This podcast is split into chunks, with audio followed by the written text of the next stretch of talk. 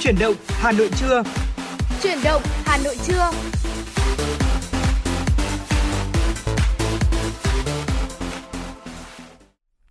Lê Thông và Thu Minh xin được kính chào quý vị thính giả của FM96. Chúng ta lại cùng đến với chương trình Chuyển động Hà Nội trưa được phát sóng trực tiếp trên kênh FM96 MHz của Đài Phát thanh Truyền hình Hà Nội. À, Thu Minh thân mến ạ, sau một ngày mà Hà Nội của chúng ta áp dụng các biện pháp quyết liệt hơn để phòng chống dịch Covid-19 thì bản thân Thu Minh thấy như thế nào?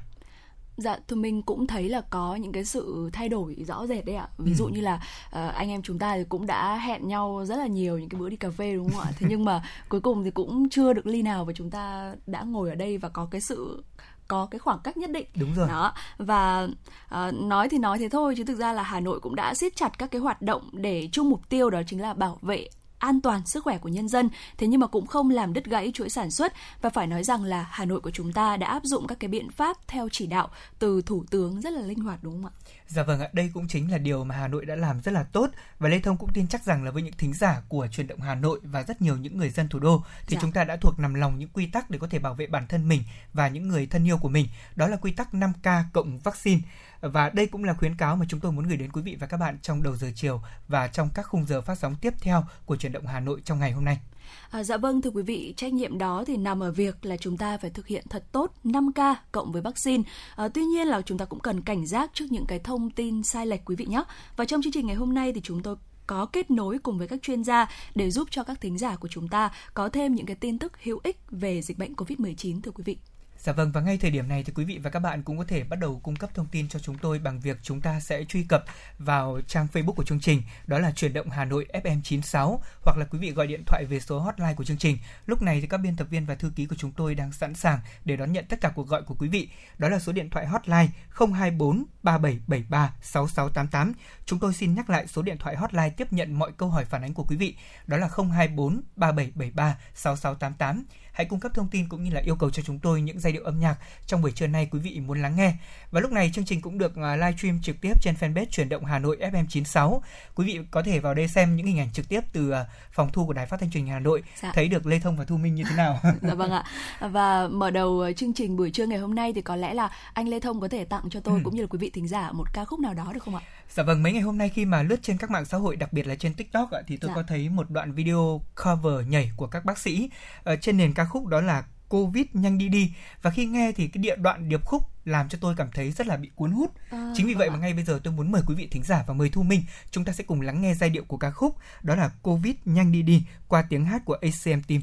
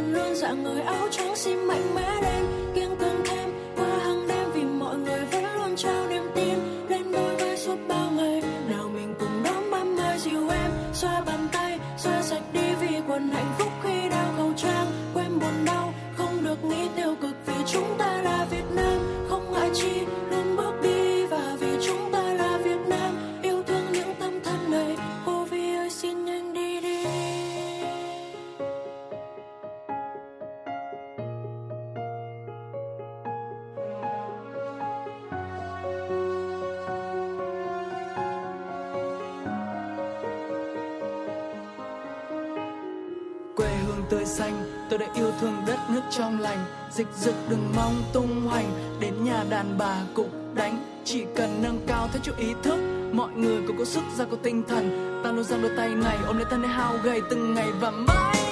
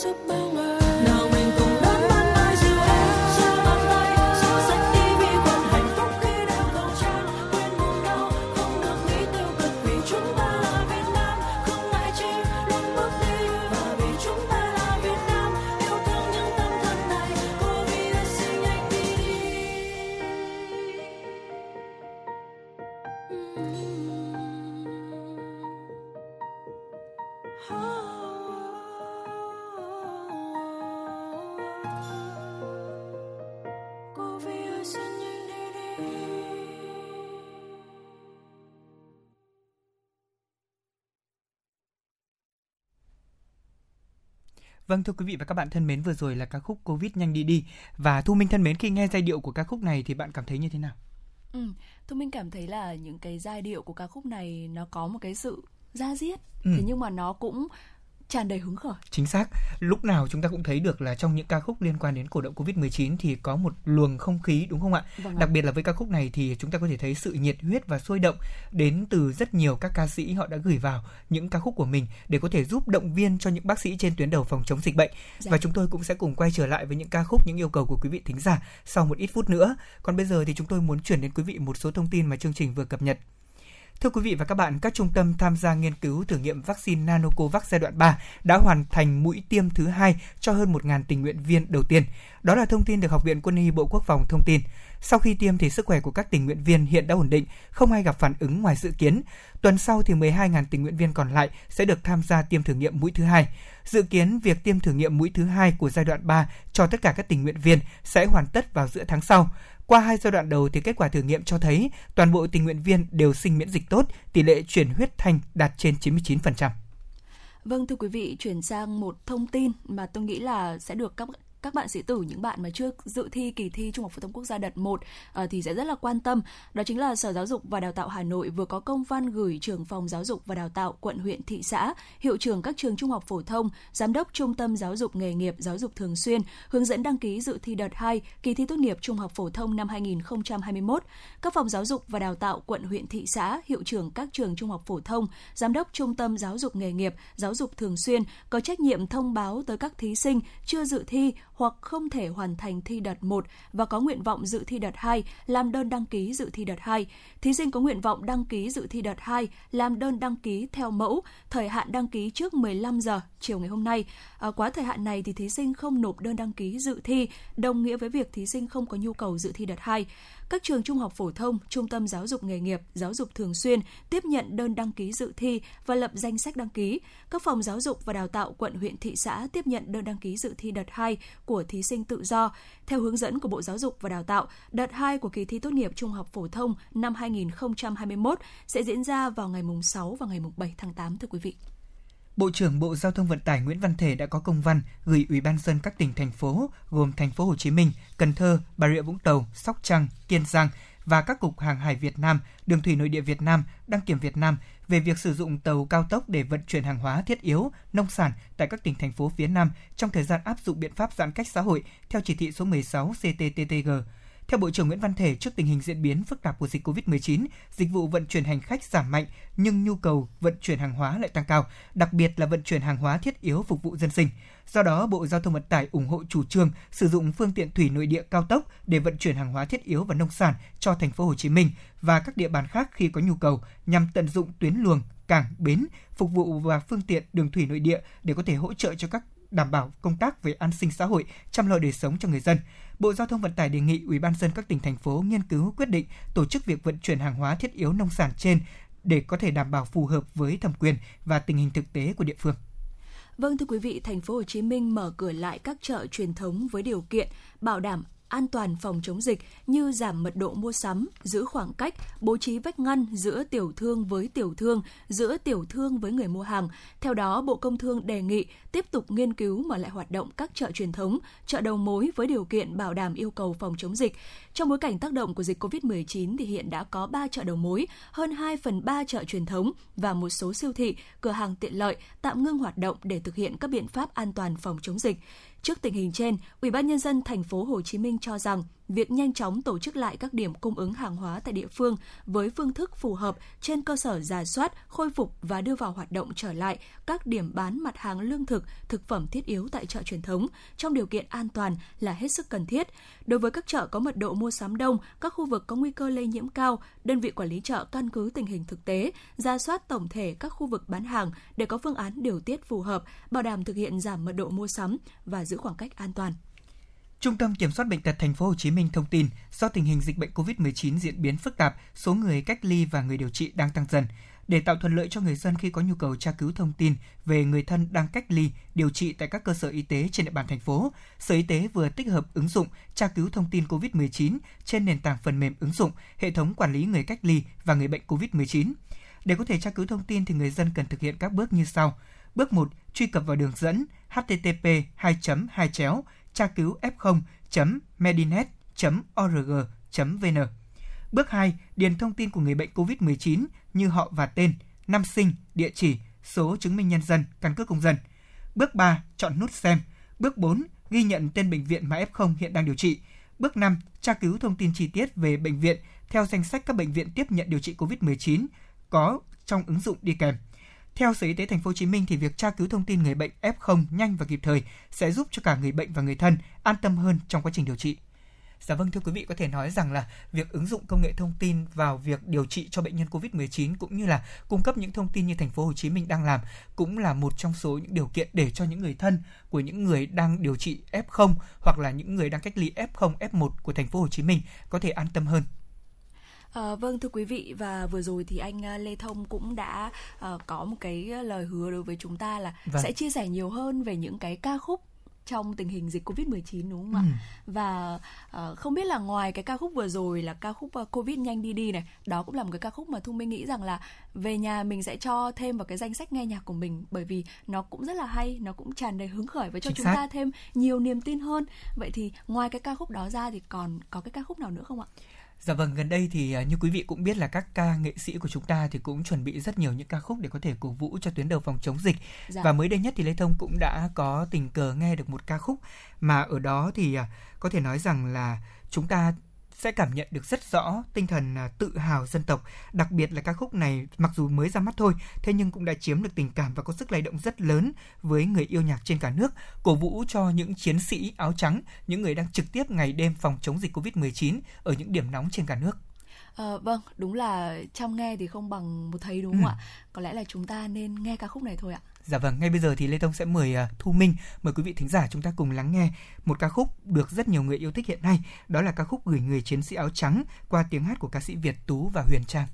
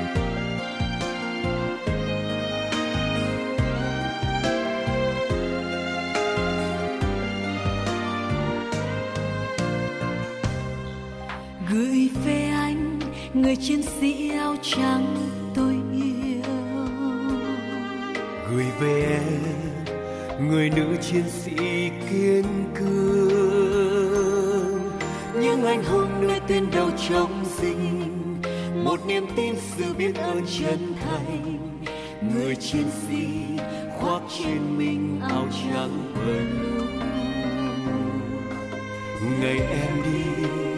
con thơ khóc đòi mẹ. Ngày anh đi mẹ xa đứng nhìn theo vì đất nước con phải lên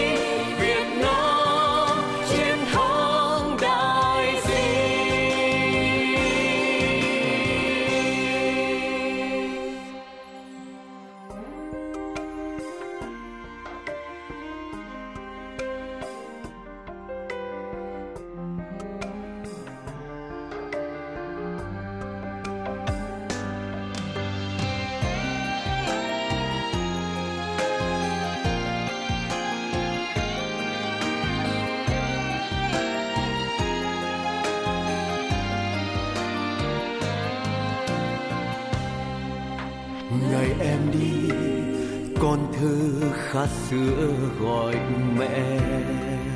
Ngày anh đi mẹ xa ốm đau gọi con. Biết bao hy sinh thầm lặng biết bao gian nan bên cạnh.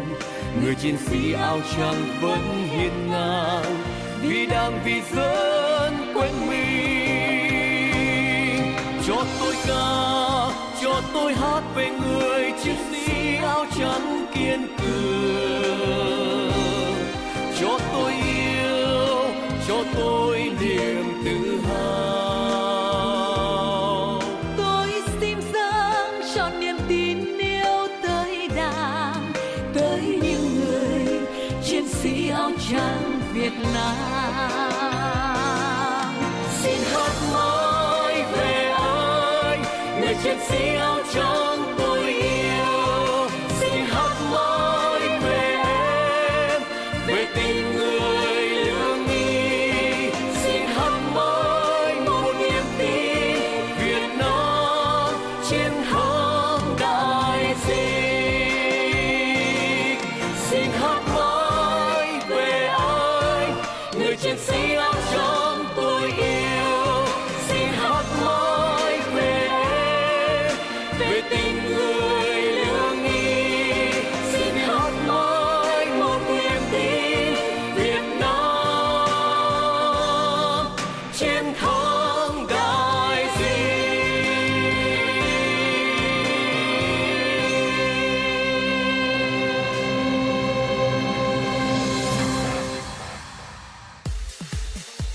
và các bạn đang trên chuyến bay mang số hiệu FM96.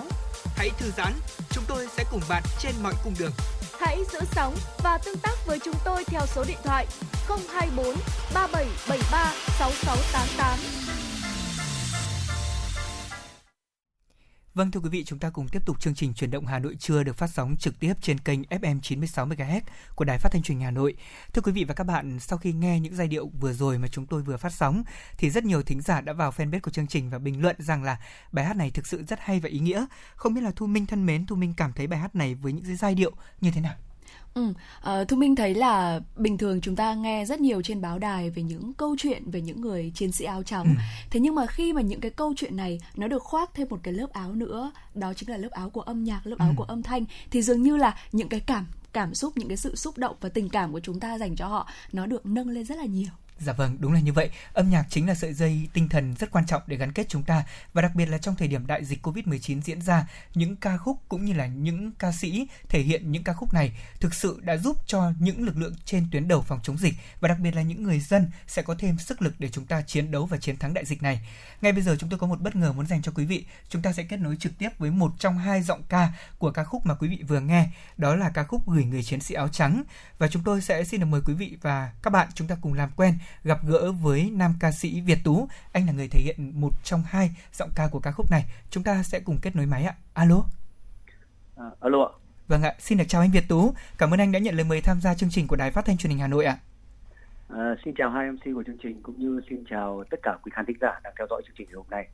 Dạ vâng ạ, anh Việt Tú thân mến, đầu tiên thì uh, xin anh có thể chia sẻ cho thính giả của Đài Phát thanh Truyền hình Hà Nội được biết là cảm xúc của anh khi mà song ca cùng với ca sĩ Huyền Trang ca khúc gửi người chiến sĩ áo trắng như thế nào được không ạ? Và cơ duyên nào đã đưa anh đến với bài hát đầy ý nghĩa này ạ? thực ra thì đây không phải là bài đần, bài đầu tiên mà Tú hát để uh, cổ vũ cho các chiến sĩ tuyến đầu chống dịch À, nếu như quý vị đã lắng nghe rất nhiều những ca khúc về uh, cổ vũ đó thì cũng đã biết đến với những ca khúc mà tú thể hiện còn với người người chiến sĩ áo trắng thì uh, cái cơ duyên mà tú uh, uh, được song ca cũng như là kết hợp cùng với nữ ca sĩ huyền trang sau mai thì thực ra là đây phải bắt bắt nguồn xuất phát từ chính tác giả ừ. đó là bạn phương thúy dạ. à, bạn phương thúy là một uh, tác giả trẻ một uh, cây viết trẻ và bạn ấy cũng đã có một số những tác phẩm của mình khi bạn uh, gửi bài cho huyền trang và mong muốn rằng được lan tỏa cái bài hát này. Thì uh, Huyền Trang có đặt vấn đề luôn và nói luôn là bài này thì nên song ca. Và người mà Huyền Trang nghĩ đầu tiên đó chính là Việt Tú. Khi mà Huyền Trang ngỏ lời thì Tú đã nhận lời ngay lập tức. Bởi vì với Tú thì uh, trong cái thời điểm mà đất nước ta đang phải đối mặt với cái tình hình dịch rất là phức tạp như thế này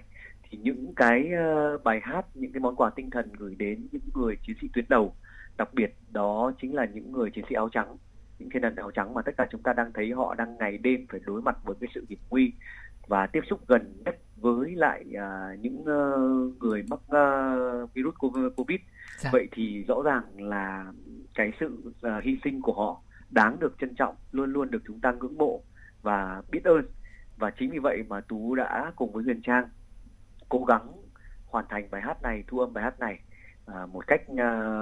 trong thời gian ngắn nhất để gửi và lan tỏa đến cho tất cả mọi người hy vọng rằng mỗi người sẽ góp một tiếng nói của mình một hành động của mình để tất cả chúng ta cùng chung tay chống dịch ạ À, vâng ạ, à, anh Việt Tú này, Thu Minh thì được biết là anh à, vừa là một ca sĩ, vừa là một người dẫn chương trình. Vậy thì không biết là trong tình hình dịch bệnh như thế này thì à, công việc của anh có bị ảnh hưởng không ạ? À, thực ra thì mọi người cái câu hỏi này thì nói, nói chung là gần như là uh, người ta gọi là như thế nào nhỉ? Uh, một uh, sự gọi là tâm trạng rất là là là đau đáu của rất dạ. nhiều anh chị em nghệ sĩ. Đúng rồi bởi vì là từ khi mà bắt đầu có chỉ thị của nhà nước thì gần như tất cả các chương trình phải dừng. À, không có được tổ chức bất cứ một chương trình nào cả. Chính vì vậy mà nghệ sĩ những người hoạt động à, à, nghệ thuật như tú phải tạm dừng công việc của mình lại À, tuy nhiên là bên cạnh đó thì cũng may mắn là ừ, vì Tú cũng là một người dẫn chương trình cho nên là có cộng tác một vài chương trình với nhà đài. Cho nên thỉnh thoảng vẫn có cơ hội được xuất hiện trên các chương trình. Dạ. và bên cạnh đó thì uh, Tú vẫn cùng với lại anh em nghệ sĩ của mình là lan tỏa những cái thông điệp của uh, Bộ Y tế cũng như là của các cơ quan chính phủ uh, cố gắng uh, không chỉ là bản thân mình với cả những người thân xung quanh nữa và tất cả cộng đồng là chúng ta mỗi người là hãy nâng cao ý thức của mình để làm thế nào à, nhanh chóng ừ, đẩy lùi ra cái dịch bệnh covid này vì chúng ta có thể thấy được rằng trong cái tình hình này đang rất là cam go và mỗi người nên nâng cao ý thức của mình Vâng ạ, anh Việt Tú thân mến là đó là về công việc. Thế còn ví dụ như là dịch Covid-19 đã đem đến cho anh những thú vui nào khác ạ để giảm bớt sự nhàm chán khi mà chúng ta phải ở nhà nhiều hơn thưa anh? Thực ra là khi mà phải nghỉ ở nhà lâu quá thì cái tự nhiên mình lại thấy là khám phá ra được khả năng của mình có nhiều hơn những cái thứ như bình thường dạ. à, nếu như trước đó tú chưa bao giờ biết chăm tỉa cây hay là hàng ngày phải tưới cây thì bây giờ đây thì hàng ngày nó lại là một thú vui hay thậm chí là cái việc vào bếp nấu ăn uh, rồi uh, mầy mò tìm kiếm để chế biến ra thêm được nhiều món ăn khác lạ để đỡ à. bị nhàm chán cho mỗi bữa ăn thì cuối cùng là mình cũng khám phá ra được là mình cũng có khiếu được vào bếp để có thể là làm ra được một số món ăn vâng ạ, thực sự thì à, Covid-19 đã mang lại cho chúng ta bên cạnh những uh, câu chuyện chúng ta lo lắng ra thì cũng mang đến cho chúng ta những luồng uh, thông tin tích cực hơn. Đối với riêng cá nhân Lê Thông thôi thì tôi cũng nhân đợt dịch Covid-19 này thì tôi cũng đã có thể khám phá ra thêm cho mình một dạ. ít những sở thích và anh Việt Tú cũng vậy. Như quý vị cũng biết là anh Việt Tú thì ngoài là một uh, uh, ca sĩ thì anh ấy cũng là một người dẫn chương trình. Chính vì vậy mà chúng ta vẫn có thể thấy anh Việt Tú xuất hiện trên các chương trình. Tuy nhiên là trong chương trình của Đài Phát thanh Truyền hình Hà Nội hôm nay trên tần số FM 96 MHz thì cũng có rất nhiều fan của anh Việt Tú đang nghe chương trình này đấy ạ. Và anh Việt Tú thân mến ạ, hiện tại thì có rất là nhiều những ờ, bình luận, rất nhiều những yêu cầu của quý vị thính giả để có thể giao lưu trực tiếp cùng với anh. Thế nhưng mà nếu như mà anh sẵn lòng ạ thì anh có thể hát ngay lúc này ở một vài câu hát trong một số bài hát mà thính giả của chương trình đang đặt câu hỏi cho anh được không? Vâng ạ, nếu mà khán thính giả yêu cầu, bạn có thể đọc một vài yêu cầu của khán thính giả. Dạ vâng ạ, à, thực ra thì Tú sẽ đáp ứng ạ. À, chúng tôi à, mặc dù là biết là anh Việt Tú cũng rất là bận nhưng mà cũng xin mạn phép là chia sẻ một số yêu cầu của thính giả để quý vị có thể lắng nghe giọng ca của ca sĩ Việt Tú trực tiếp trên sóng của Đài Phát thanh Truyền hình Hà Nội. À, một thính giả thì có yêu cầu là anh Việt Tú có thể hát ở một vài câu trong bài hát một rừng cây một đời người để có thể gửi những người chiến sĩ nơi tuyến đầu chống dịch Covid của thành phố Hồ Chí Minh được không ạ? Ờ, một rừng cây một đời người, một bài hát rất là quen thuộc của nhạc sĩ Trần Long Ẩn đúng không ạ? Vâng đúng ạ. Dạ vâng. À, với bài hát này thì uh, rất nhiều người thuộc, rất nhiều người biết và chắc thì ngay lúc này đây thì chắc thì tú sẽ không từ chối cái lời uh, yêu cầu này. À, tú sẽ hát một vài câu ở trong bài hát này để uh, dành tặng cho tất cả quý khán giả đang theo dõi chương trình ngày hôm nay trên đài phát thanh truyền uh, của đài truyền phát thanh truyền hình Hà Nội đúng không ạ? Dạ vâng ạ. À, à, bài hát này thì uh, xin phép uh, ngay lúc này uh, được hát vài câu để gửi tặng hai MC của chương trình cũng như là tất cả quý vị ạ. Dạ vâng, xin mời anh ạ. Khi nghĩ về một đời người, tôi thường nhớ về rừng cây. Khi nghĩ về một rừng cây, tôi thường nhớ về nhiều người trẻ trung như cụm hoa hồng, hồn nhiên như ngàn ánh lửa. Chiều hôm khi gió về, cây đã mọc từ thuở nào. Trên đồi núi thật cằn khô cây có hiểu vì sao chim thường kéo về làm tù và em như cùng lan mọc từ những cành cố thụ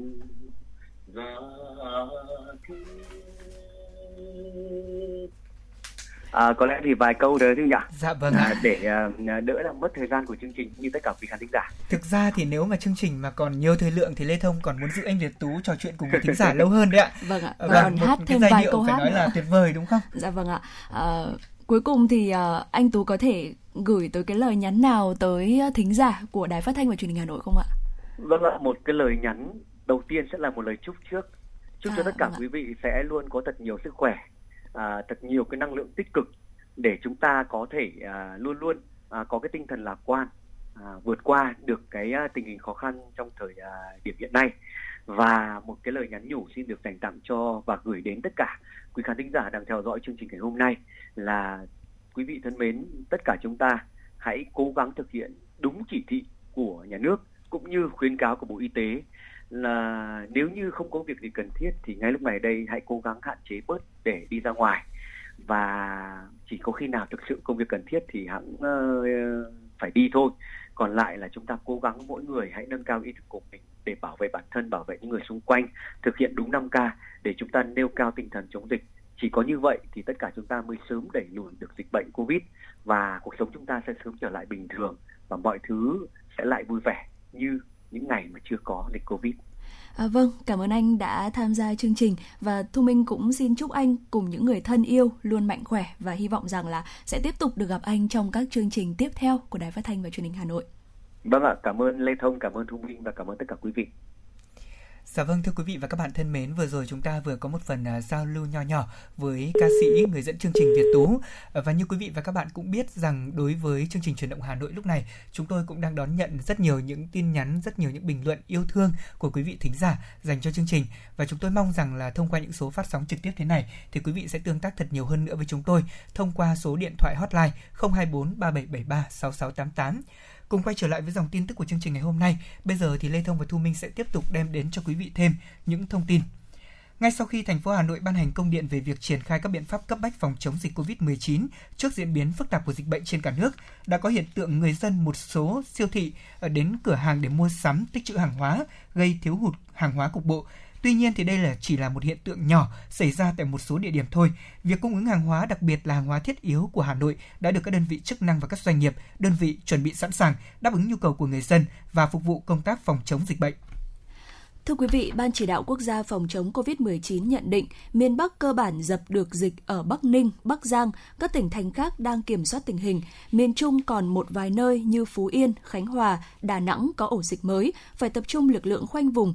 dập dứt điểm. Theo Phó Thủ tướng Vũ Đức Đam, 19 tỉnh phía Nam được phân thành hai nhóm. Nhóm 1 là các tỉnh tương đối an toàn, là khu vực phía Nam sông Hậu và Bình Phước, tiếp tục chiến lược ngăn chặn, phát hiện, truy vết, khoanh vùng dập dịch điều trị. Nhóm 2 thành phố Hồ Chí Minh, Bình Dương và những nơi lây nhiễm cao, đậm đặc có nguy cơ lan rộng thì dùng giải pháp mới với hai mũi giáp công. Mũi thứ nhất, tập trung lực lượng tại những vùng có mức độ dịch bệnh rất cao, nhanh chóng tách F0 ra khỏi cộng đồng, từng bước làm sạch, thu hẹp ổ dịch. Mũi thứ hai, tầm soát, sàng lọc để giữ vững chắc vùng an toàn.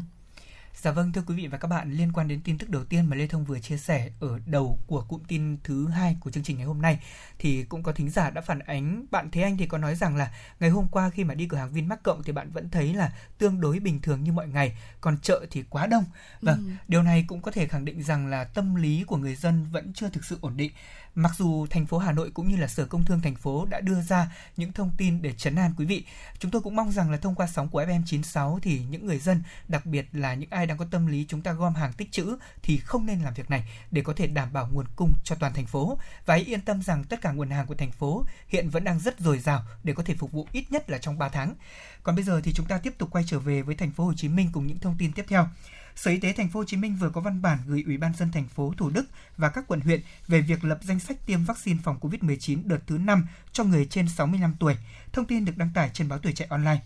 Theo đó, để có cơ sở phân phối vaccine tiêm chủng cho những người trên 65 tuổi tại thành phố Hồ Chí Minh theo đúng quy định, Sở Y tế đề nghị Ủy ban dân thành phố Thủ Đức và các quận huyện khẩn trương liên hệ đầu mối hỗ trợ kỹ thuật của Sở Thông tin Truyền thông để được hướng dẫn lập danh sách chi tiết những người trên 65 tuổi trên địa bàn sau đó, Ủy ban nhân dân thành phố Thủ Đức và các quận huyện tổng hợp báo cáo số lượng những người trên 65 tuổi của địa phương và gửi văn bản về Sở Y tế. Theo kế hoạch thì đợt năm này sẽ ưu tiên tiêm vaccine cho những người có bệnh mãn tính, người trên 65 tuổi, người nghèo, đối tượng chính sách, người lao động làm việc tại các doanh nghiệp, cơ sở sản xuất kinh doanh dịch vụ tiện ích, thực phẩm, chăm sóc sức khỏe và một số ngành nghề khác. Đợt tiêm vaccine này cũng sẽ ưu tiên cho công nhân và người nước ngoài trên địa bàn thành phố.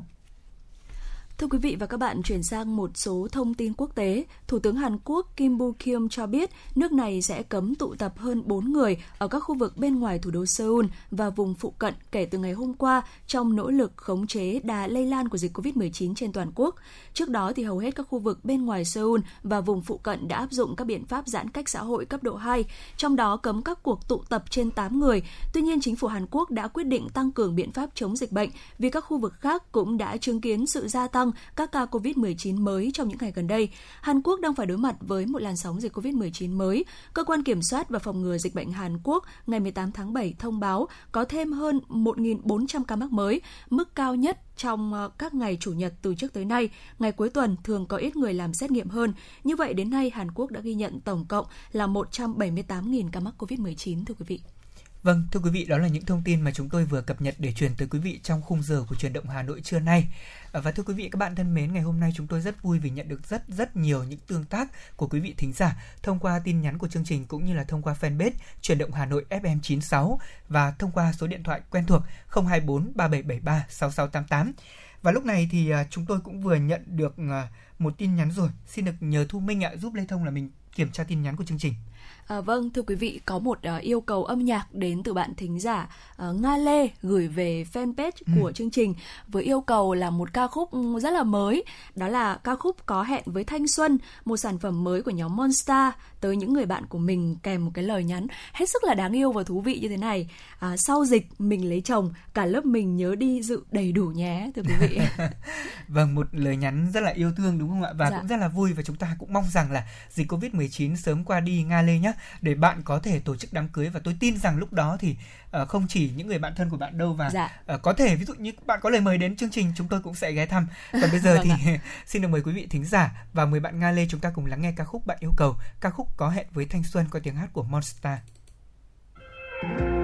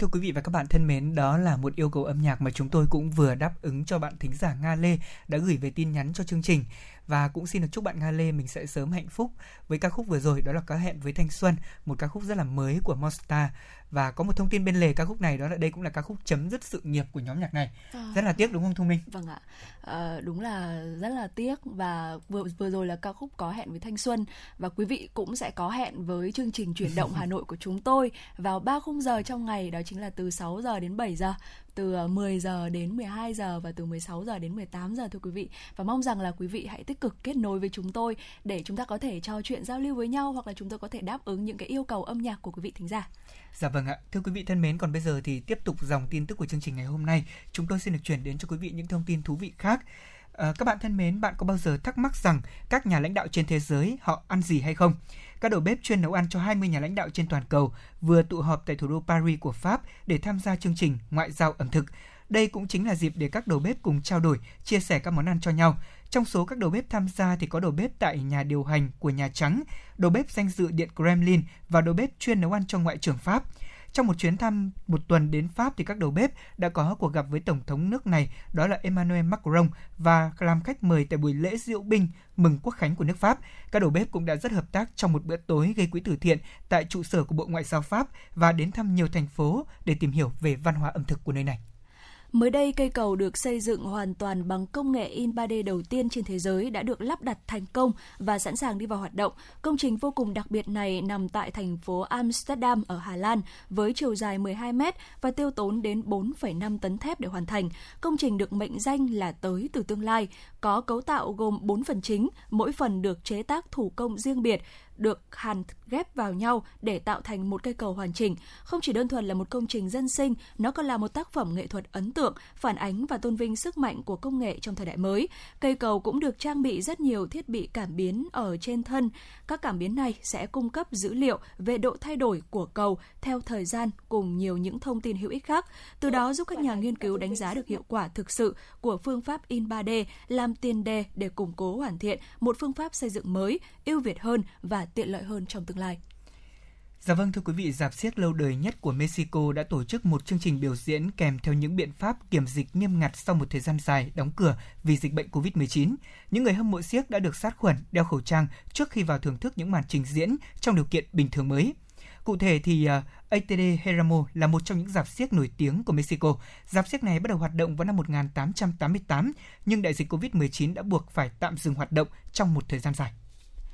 Thưa quý vị, mới đây các lãnh đạo Liên minh châu Âu EU cho biết các chiến dịch tiêm vaccine ngừa COVID-19 tại khu vực này đã được đẩy nhanh và hiện EU đã vượt Mỹ về tỷ lệ tiêm vaccine cho người dân. Cụ thể, EU đã vượt Mỹ về tỷ lệ người dân được tiêm vaccine và hiện trở thành châu lục có số người được tiêm ít nhất một mũi vaccine ngừa COVID-19 cao nhất thế giới. Liên quan đến vaccine ngừa COVID-19 thì nghiên cứu do Hội đồng Nghiên cứu Công nghệ và Khoa học Quốc gia Argentina thực hiện cho thấy hơn 90% số người được tiêm vaccine ngừa COVID-19 Sputnik 5 của Nga có miễn dịch lâu dài đối với bệnh này. Hiện vaccine Sputnik 5 đã được cấp phép sử dụng tại 67 quốc gia với tổng dân số là hơn 3,5 tỷ người.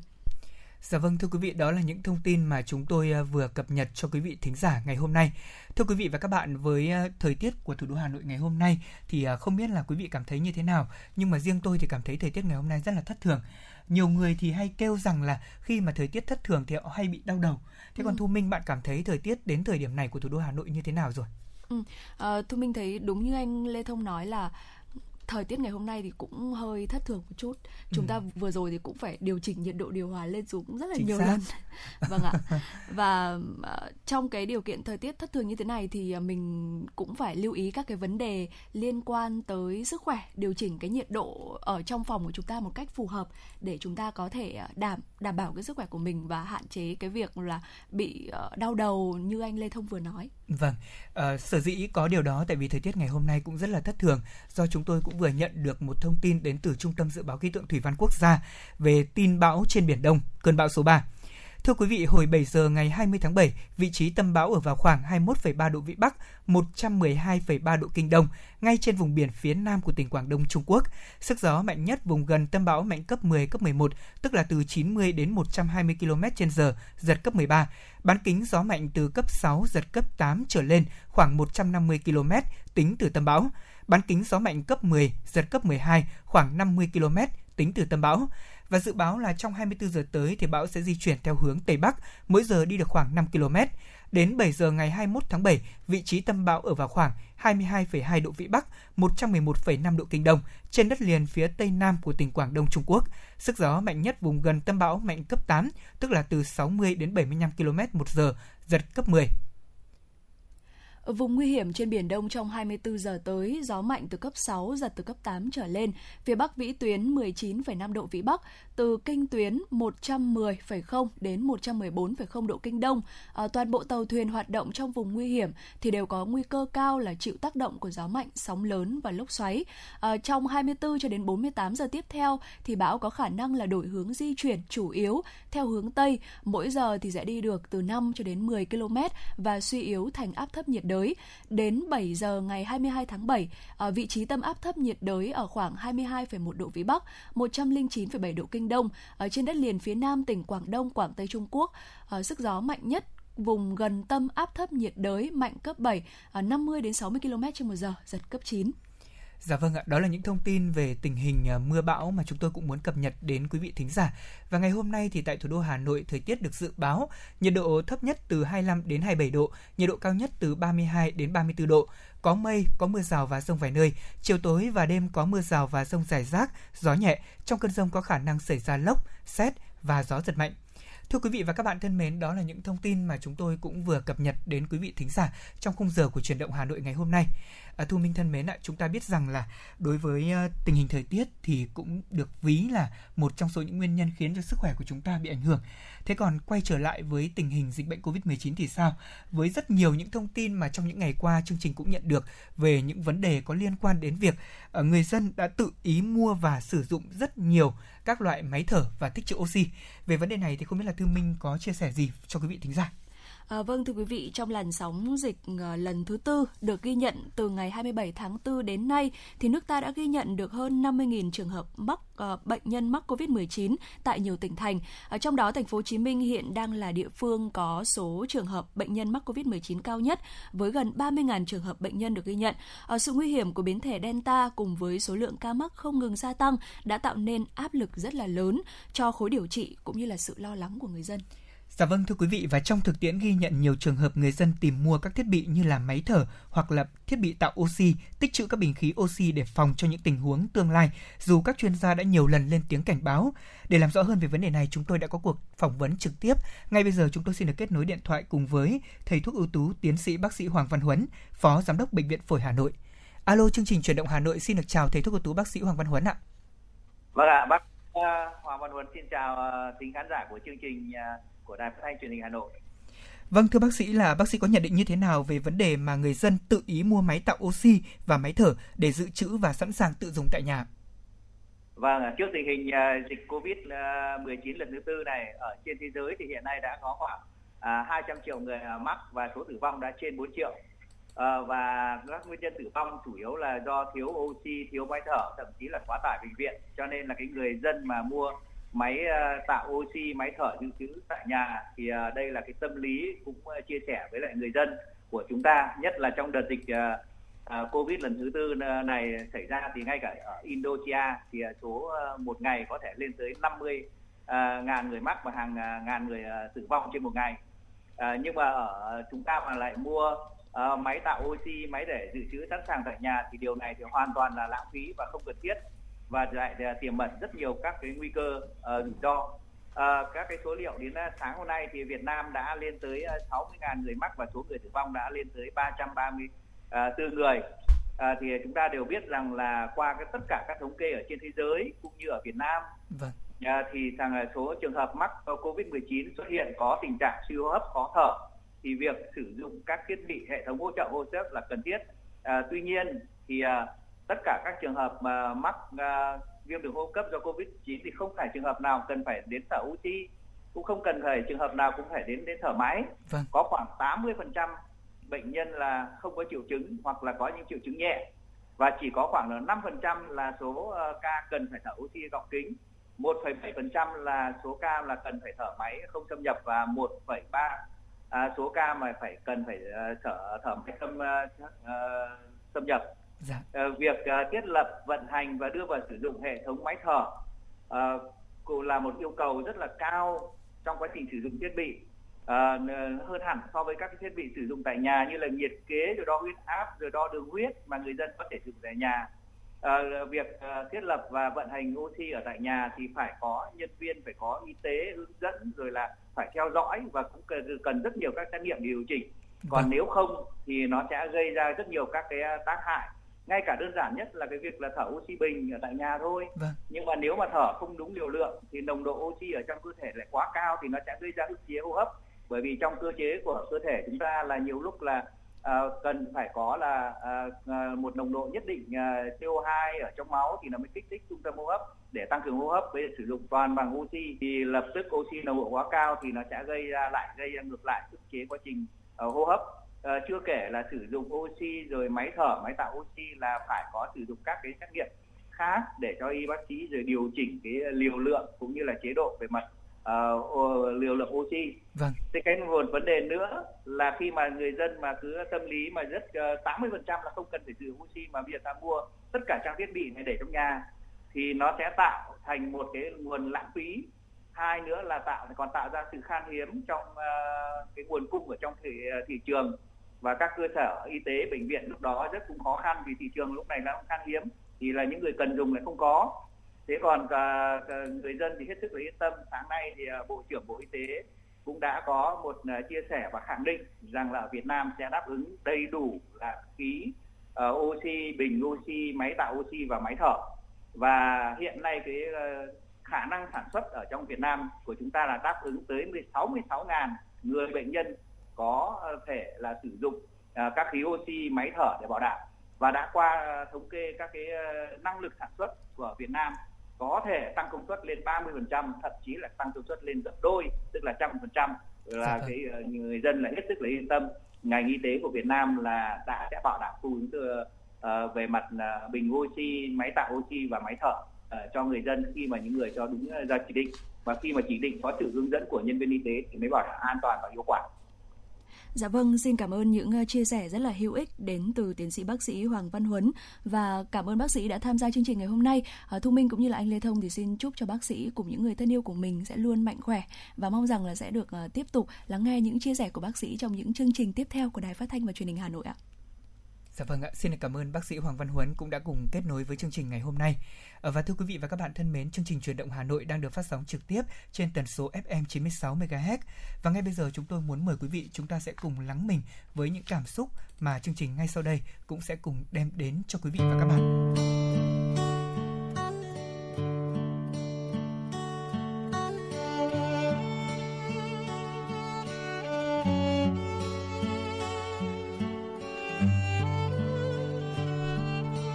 Có nơi đâu trên trái đất này như miền Nam đắng cay trung thủy, như miền Nam gan góc dạn dày. Nhà thơ Tố Hữu đã viết như vậy trong tác phẩm Có khi nào bình yên của mình. Điều này làm tôi chợt nghĩ là trong thời điểm này, thành phố Hồ Chí Minh và cả miền Nam ruột thịt đang kiên cường như thế nào trước trận đánh với giặc Covid-19, một miền Nam nghĩa tình nhất trong lúc hoạn nạn. Vâng, trong làn sóng dịch Covid-19 thứ tư, với những biến thể virus SARS-CoV-2 nguy hiểm có tốc độ lây lan chóng mặt, những câu chuyện cảm động trong các khu cách ly, bệnh viện về tình người sẻ chia trong khó khăn ở Việt Nam làm cho Russo, người bạn Italy đang sống và làm việc tại Hà Nội của tôi, phải thốt lên rằng thật xúc động, con người Việt Nam anh hùng, người dân đều tin tưởng chung tay chống dịch thì sẽ thành công. Còn nhớ cách đây không lâu, chuyện về một em bé 3 tuổi ở tâm dịch Bắc Giang phải cách ly một mình do bố mẹ anh chị đều là F0 đang được điều trị đã khiến cho nhiều người xúc động. Gần một tháng phải cách ly gia đình, em rất ngoan, tự biết ăn uống, vui chơi, không quấy khóc mà còn tạo niềm vui cho mọi người. Trong sự yêu thương đùm bọc, em còn đón một ngày quốc tế thiếu nhi đặc biệt nhất trong đời khi được các y bác sĩ ở khu cách ly tập trung tặng quà. Ngày em được về với gia đình, nụ cười của em cũng là hình ảnh đại diện cho tinh thần chiến thắng trong cuộc chiến chống dịch Covid-19 của Việt Nam. Và tại Hà Nội, những lát cắt cuộc sống đầy tình người trong dịch bệnh đều xuất hiện hàng ngày ở đâu đó trong các khu dân cư và cách ly y tế để phòng dịch hay khu cách ly tập trung. Hàng xóm láng giềng chia sẻ nhau những vật dụng, thực phẩm thiết yếu, lực lượng tuyến đầu như công an, quân đội, nhân viên y tế gác lại niềm riêng, hết lòng phục vụ nhân dân. Ở khu cách ly của bệnh viện Công an thành phố Hà Nội, nơi những người phải cách ly tự gọi là tổ dân phố đặc biệt, có một ngày mùng 8 tháng 3 lạ lẫm nhưng khó quên. Trung úy Phạm Thị Việt Hồng đã cùng các đồng nghiệp góp tiền để mua hoa tặng cho các nữ công nhân Việt Nam và cả nước ngoài đang phải cách ly ở đây, trong khi chính họ không có một bó hoa nào. Những dòng lưu bút, những lá thư cảm ơn của những công dân nước ngoài và lời hẹn gặp lại khi hết dịch được gửi lại với những tình cảm, sự trân trọng thật sự đối với lực lượng tuyến đầu phòng chống dịch của Việt Nam. Đó còn là câu chuyện của đội phản ứng nhanh thanh niên công an thủ đô mới được thành lập và đã nhiều lần khẩn cấp hiến máu giúp bệnh nhân qua cơn nguy kịch trong bối cảnh thiếu máu do dịch bệnh. Tình người còn hiện diện ở các chiến dịch quyên góp ủng hộ ở những tâm dịch Bắc Giang, Bắc Ninh, thành phố Hồ Chí Minh liên tiếp được tổ chức hay là các đợt hỗ trợ tiêu thụ nông sản, vải thiều của Bắc Giang với sự ủng hộ nhiệt tình của các tầng lớp nhân dân, từ cán bộ hưu trí đến nhân viên giao hàng cũng đang gặp nhiều khó khăn virus biến thể mới lây lan nhanh với chu kỳ ngắn. Để kịp ngăn chặn nó, các chỉ đạo của Trung ương, Chính phủ cũng dồn dập hơn. Hàng ngày, những chỉ đạo quyết sách của chính phủ liên tục được đưa ra với phương châm rõ ràng, cách làm cụ thể để chăm lo cho người dân, cộng đồng, doanh nghiệp và toàn xã hội trong cuộc chiến chống lại dịch COVID-19. Không chỉ chỉ đạo điều hành bằng các chỉ thị công điện, quyết định hành chính, đích thân Thủ tướng Chính phủ đã liên tục trực tiếp đi thị sát tại các điểm nóng, nhấn mạnh yêu cầu cần kiên quyết, thần tốc, hiệu quả, vừa chống dịch vừa đảm bảo sản xuất kinh doanh. Người đứng đầu chính phủ còn luôn đặt ra những câu hỏi định lượng rõ từng phần việc với thời gian hoàn thành cụ thể cũng như cam kết. Các đồng chí có hứa với chính phủ sẽ ngăn chặn dịch thành công. Bên cạnh trận chiến khoanh vùng dập dịch ở trong nước, ngăn chặn dịch bệnh xâm nhập ở biên giới, xác định rõ giải pháp căn cơ lâu dài nhất chính là vaccine COVID-19. Chính phủ đã xây dựng chiến dịch lớn tiêm vaccine COVID-19 cho toàn dân và khẩn cấp đẩy nhanh tiến độ sản xuất vaccine trong nước. Khi quỹ vaccine phòng chống COVID-19 ra đời, những con số ủng hộ liên tục tăng lên là minh chứng rõ về niềm tin của người dân đối với giải pháp mà chính phủ đề ra.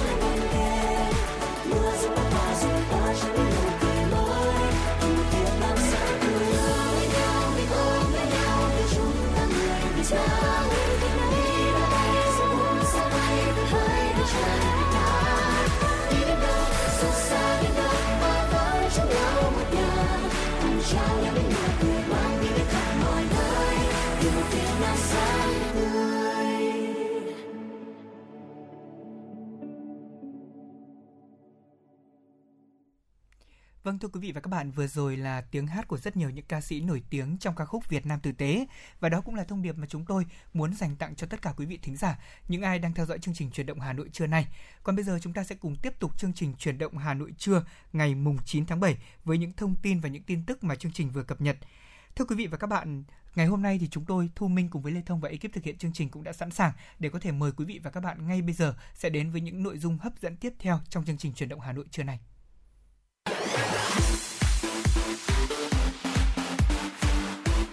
Chuyển động Hà Nội trưa. Chuyển động Hà Nội trưa.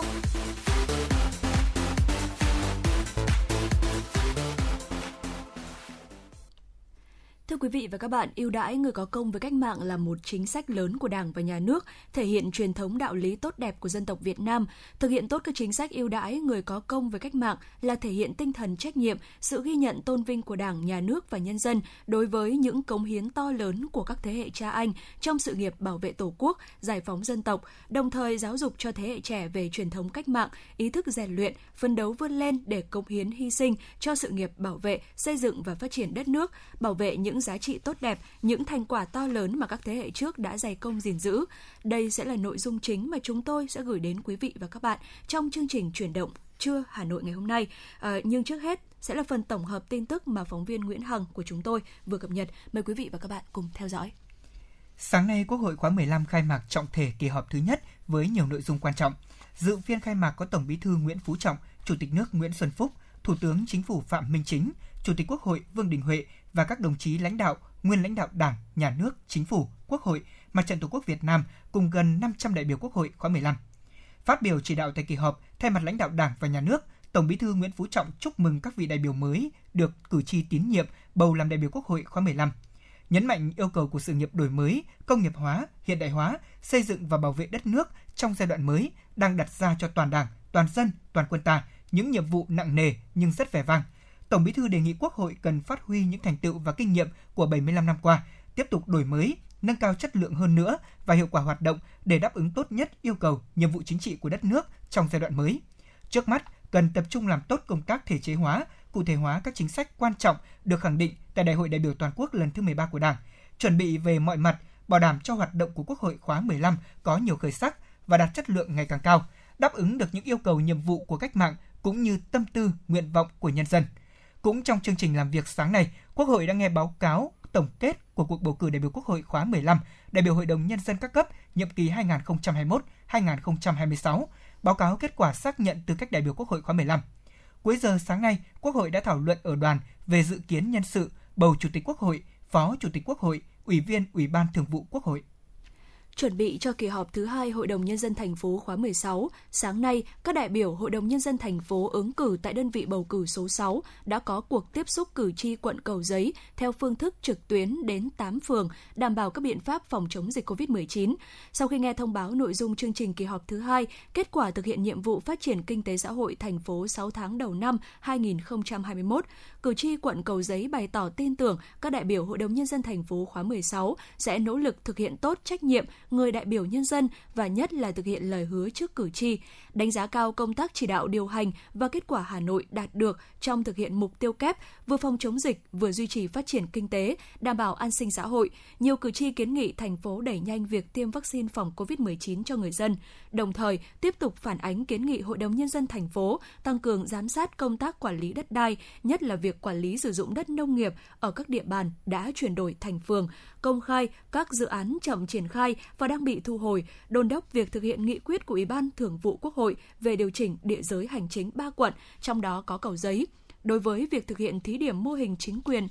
đô thị cử tri đề nghị thành phố sớm có hướng dẫn phương thức hoạt động, quan hệ phối hợp của khối đảng, mặt trận tổ quốc với chính quyền phường. Bên cạnh đó, cử tri kiến nghị thành phố sớm có giải pháp tháo gỡ vướng mắc, đẩy nhanh tiến độ cải tạo chung cư cũ gắn với phát triển chỉnh trang đô thị. Theo đó, tại buổi tiếp xúc, lãnh đạo quận Cầu Giấy đã trao đổi, làm rõ các nội dung theo thẩm quyền, bao gồm bàn giao quản lý công viên Hồ Điều Hòa Mai Dịch, cấp sổ đỏ cho 33 kiosk tại phường Nghĩa Đô.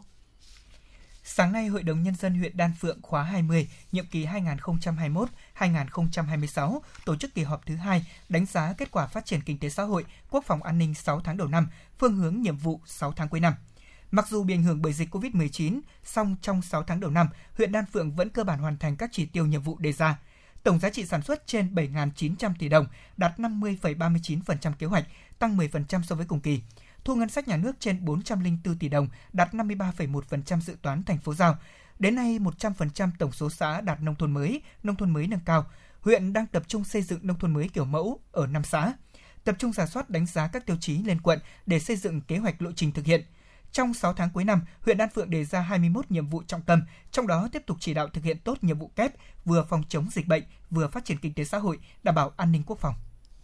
Hôm qua, Tổ đại biểu Hội đồng Nhân dân thành phố Hà Nội, đơn vị bầu cử số 17 và 29 đã tiếp xúc cử tri huyện Phú Xuyên và thị xã Sơn Tây trước kỳ họp thứ hai Hội đồng Nhân dân thành phố khóa 16. Tại các hội nghị, sau khi đại diện Tổ đại biểu Hội đồng Nhân dân thành phố Hà Nội thông báo về thời gian, nội dung chương trình kỳ họp thứ hai, cử tri huyện Phú Xuyên và thị xã Sơn Tây tập trung phản ánh kiến nghị các vấn đề nhân dân quan tâm. Trong đó, cử tri thị xã Sơn Tây đề nghị thị xã sớm cụ thể hóa dự án tuyến phố đi bộ xung quanh bờ hào thành cổ, kênh tiêu T1 gây ngập úng, ảnh hưởng đến cuộc sống của người dân phường Viên Sơn, Lê Lợi. Cử tri huyện Phú Xuyên kiến nghị thành phố thúc đẩy nhanh khu công nghiệp hỗ trợ Nam Hà Nội. Vì dự án khởi công gần 10 năm nhưng đến nay vẫn chưa đi vào hoạt động, cử tri đề nghị thành phố quan tâm nâng cấp tuyến giao thông từ đê Hữu Hồng tới quốc lộ 1A đoạn đi qua xã Hồng Thái vì đã xuống cấp, người dân đi lại khó khăn. Ngoài ra, cử tri huyện Phú Xuyên và thị xã Sơn Tây cũng đề nghị nhà nước thu hồi đất nông nghiệp thuộc các dự án phát triển đô thị không còn sản xuất được quan tâm nguồn lực cho một số địa phương thực hiện xây dựng nông thôn mới nâng cao. Ý kiến của cử tri đã được lãnh lãnh đạo Ủy ban nhân dân huyện Phú Xuyên và thị xã Sơn Tây tiếp thu, giải trình các vấn đề thuộc thẩm quyền, đồng thời được đại diện các tổ đại biểu Hội đồng nhân dân thành phố ghi nhận, tổng hợp để báo cáo tại kỳ họp thứ hai Hội đồng nhân dân thành phố khóa 16. Thường trực Hội đồng nhân dân thành phố Hà Nội đã ban hành văn bản số 194 về việc tăng cường công tác phòng chống dịch COVID-19 tại hội nghị tiếp xúc cử tri trước kỳ họp thứ hai Hội đồng nhân dân thành phố. Theo đó, hình thức tiếp xúc cử tri là trực tuyến, trong đó thành phần tham dự tiếp xúc cử tri tại điểm cầu các quận huyện thị xã bao gồm tổ đại biểu Hội đồng nhân dân thành phố, đại diện lãnh đạo các sở ban ngành thành phố, đại diện thường trực cấp ủy, Hội đồng nhân dân, Ủy ban nhân dân, Ủy ban Mặt trận Tổ quốc Việt Nam các quận huyện thị xã, bộ phận thư ký ghi biên bản nội dung của hội nghị. Tại điểm cầu các xã phường thị trấn thành phần bao gồm đại diện Đảng ủy, Ủy ban dân, Ủy ban Mặt trận Tổ quốc Việt Nam và đại diện cử tri dự hội nghị, tối đa là không quá 30 người trên một xã phường thị trấn. Để có thể đảm bảo công tác phòng chống dịch COVID-19 tại các địa điểm tiếp xúc cử tri, Thường trực Hội đồng nhân dân thành phố đề nghị Thường trực Hội đồng nhân dân, Ủy ban dân các quận huyện thị xã chỉ đạo các đơn vị có liên quan, Ủy ban dân các xã phường thị trấn thực hiện nghiêm quy định về công tác phòng dịch. Cụ thể, sẽ bố trí ghế ngồi cho các đại biểu bảo đảm khoảng cách tối thiểu là 2 mét, thực hiện sát khuẩn tay, đo thân nhiệt của các đại biểu trước khi vào dự hội nghị, thực hiện nghiêm túc việc đeo khẩu trang trong suốt quá trình dự hội nghị, bố trí cán bộ y tế để hướng dẫn, theo dõi, giám sát việc thực hiện các biện pháp phòng chống dịch COVID-19 tại các địa điểm tiếp xúc cử tri, xây dựng kế hoạch chi tiết để xử lý các tình huống phát sinh, trong đó có tình huống phát hiện đối tượng F0, F1 tham dự hội nghị. Vâng thưa quý vị, vừa rồi là một số những thông tin đáng chú ý mà chúng tôi cập nhật cho quý vị trong buổi trưa ngày hôm nay và chúng tôi sẽ còn tiếp tục gửi tới quý vị những cái thông tin đáng chú ý khác ở trong phần tiếp theo của chương trình. Còn ngay sau đây, mời quý vị cùng thư giãn với giai điệu ca khúc Màu hoa đỏ của nhạc sĩ Thuận Yến, phổ thơ của nhà thơ Nguyễn Đức Mậu.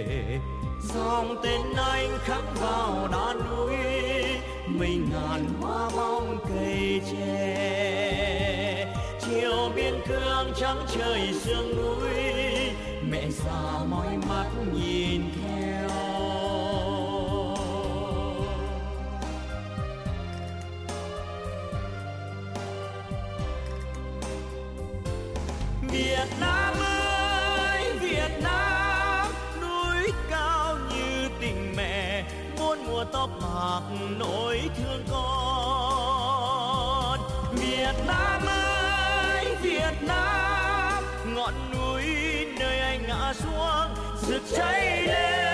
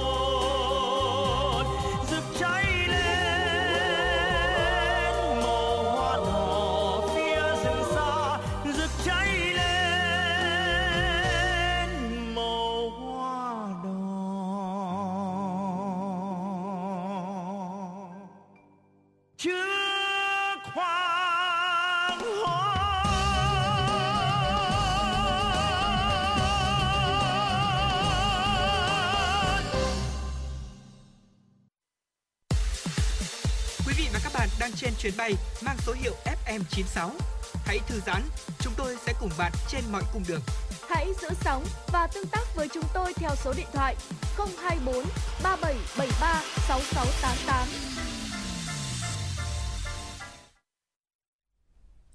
Vâng thưa quý vị, quay trở lại với chương trình chuyển động Hà Nội trưa của chúng tôi ngày hôm nay. Sau đây thì Thu Minh cũng như là anh Lê Thông xin được tiếp tục cập nhật cho quý vị một số những thông tin đáng chú ý. À, chiều qua, Phó Chủ tịch Ủy ban nhân dân thành phố Hà Nội Nguyễn Mạnh Quyền đã chủ trì buổi làm việc với lãnh đạo một số sở ngành doanh nghiệp bán lẻ về phương án cung ứng hàng hóa thiết yếu cho người dân trong các tình huống dịch Covid-19 xảy ra. Báo cáo tại buổi làm việc, quyền giám đốc Sở Công Thương Trần Thị Phương Lan cho biết, trong nhiều năm, thành phố Hà Nội đã có chương trình bình ổn giá. Điều này giúp giữ vững bình ổn thị trường. Từ năm 2020, khi dịch bệnh xảy ra, ngành công thương đã xây dựng 5 phương án liên tục bám sát tình hình dịch để có phương án sát nhất thực tiễn. Với Hà Nội, Sở Công Thương đã tính toán 17 mặt hàng thiết yếu và nhu cầu sử dụng một tháng với giá trị 21.000 tỷ đồng. Từ đó đề xuất doanh nghiệp tăng lượng dự trữ lên gấp 3 và dự trữ từ đầu năm với khoảng 194.000 tỷ đồng. Phó Chủ tịch Ủy ban nhân dân thành phố Hà Nội Nguyễn Mạnh Quyền đề nghị các lực lượng công an, quân đội,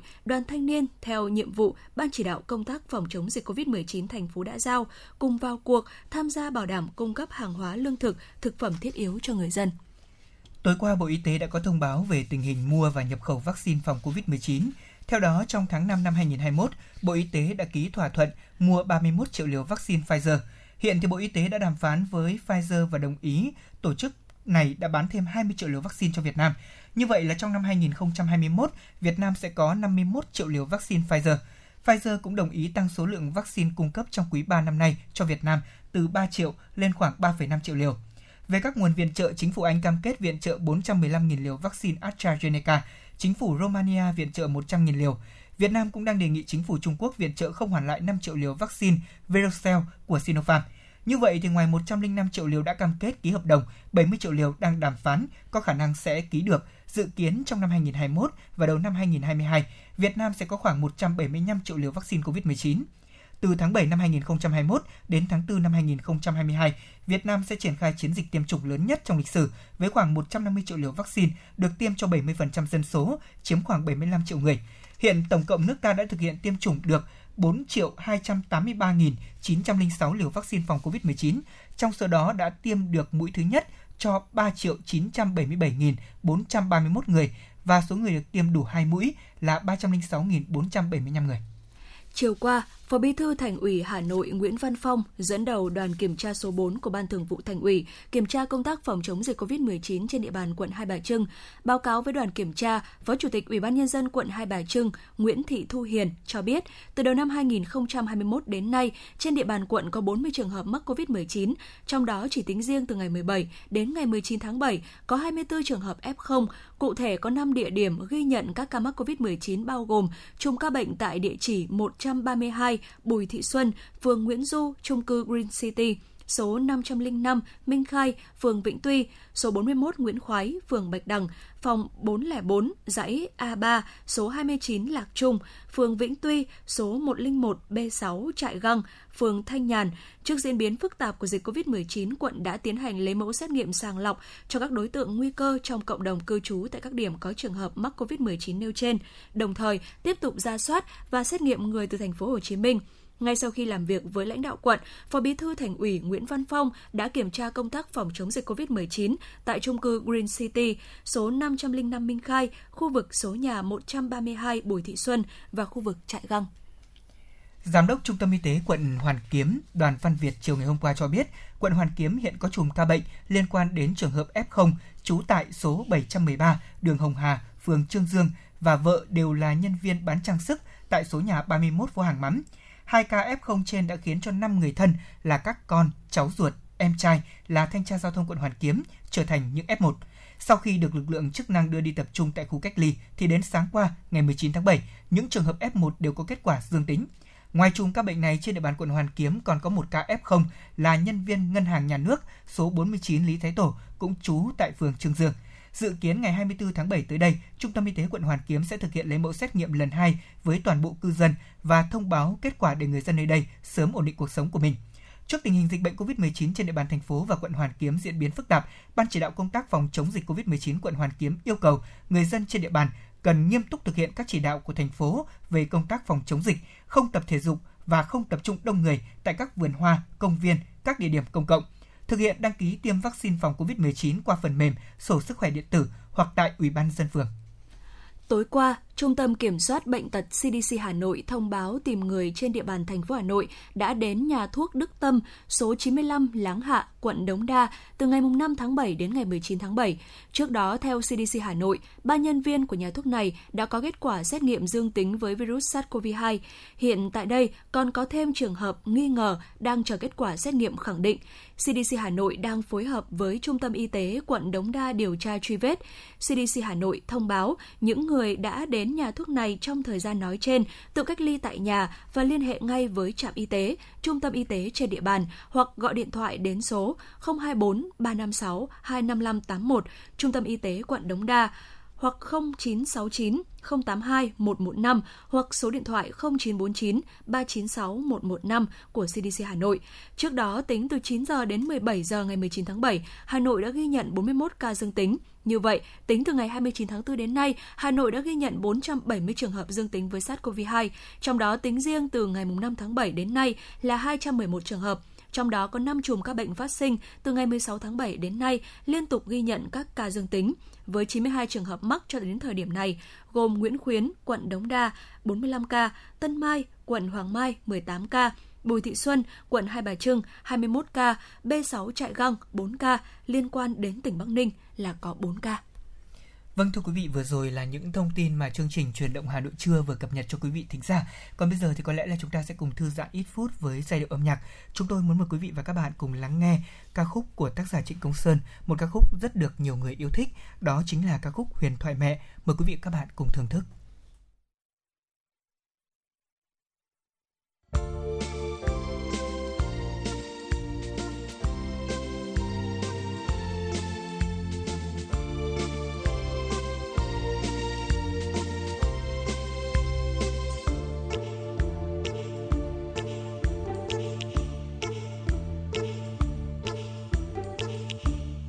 Đêm trong đen ngồi nhớ lại từng câu chuyện ngày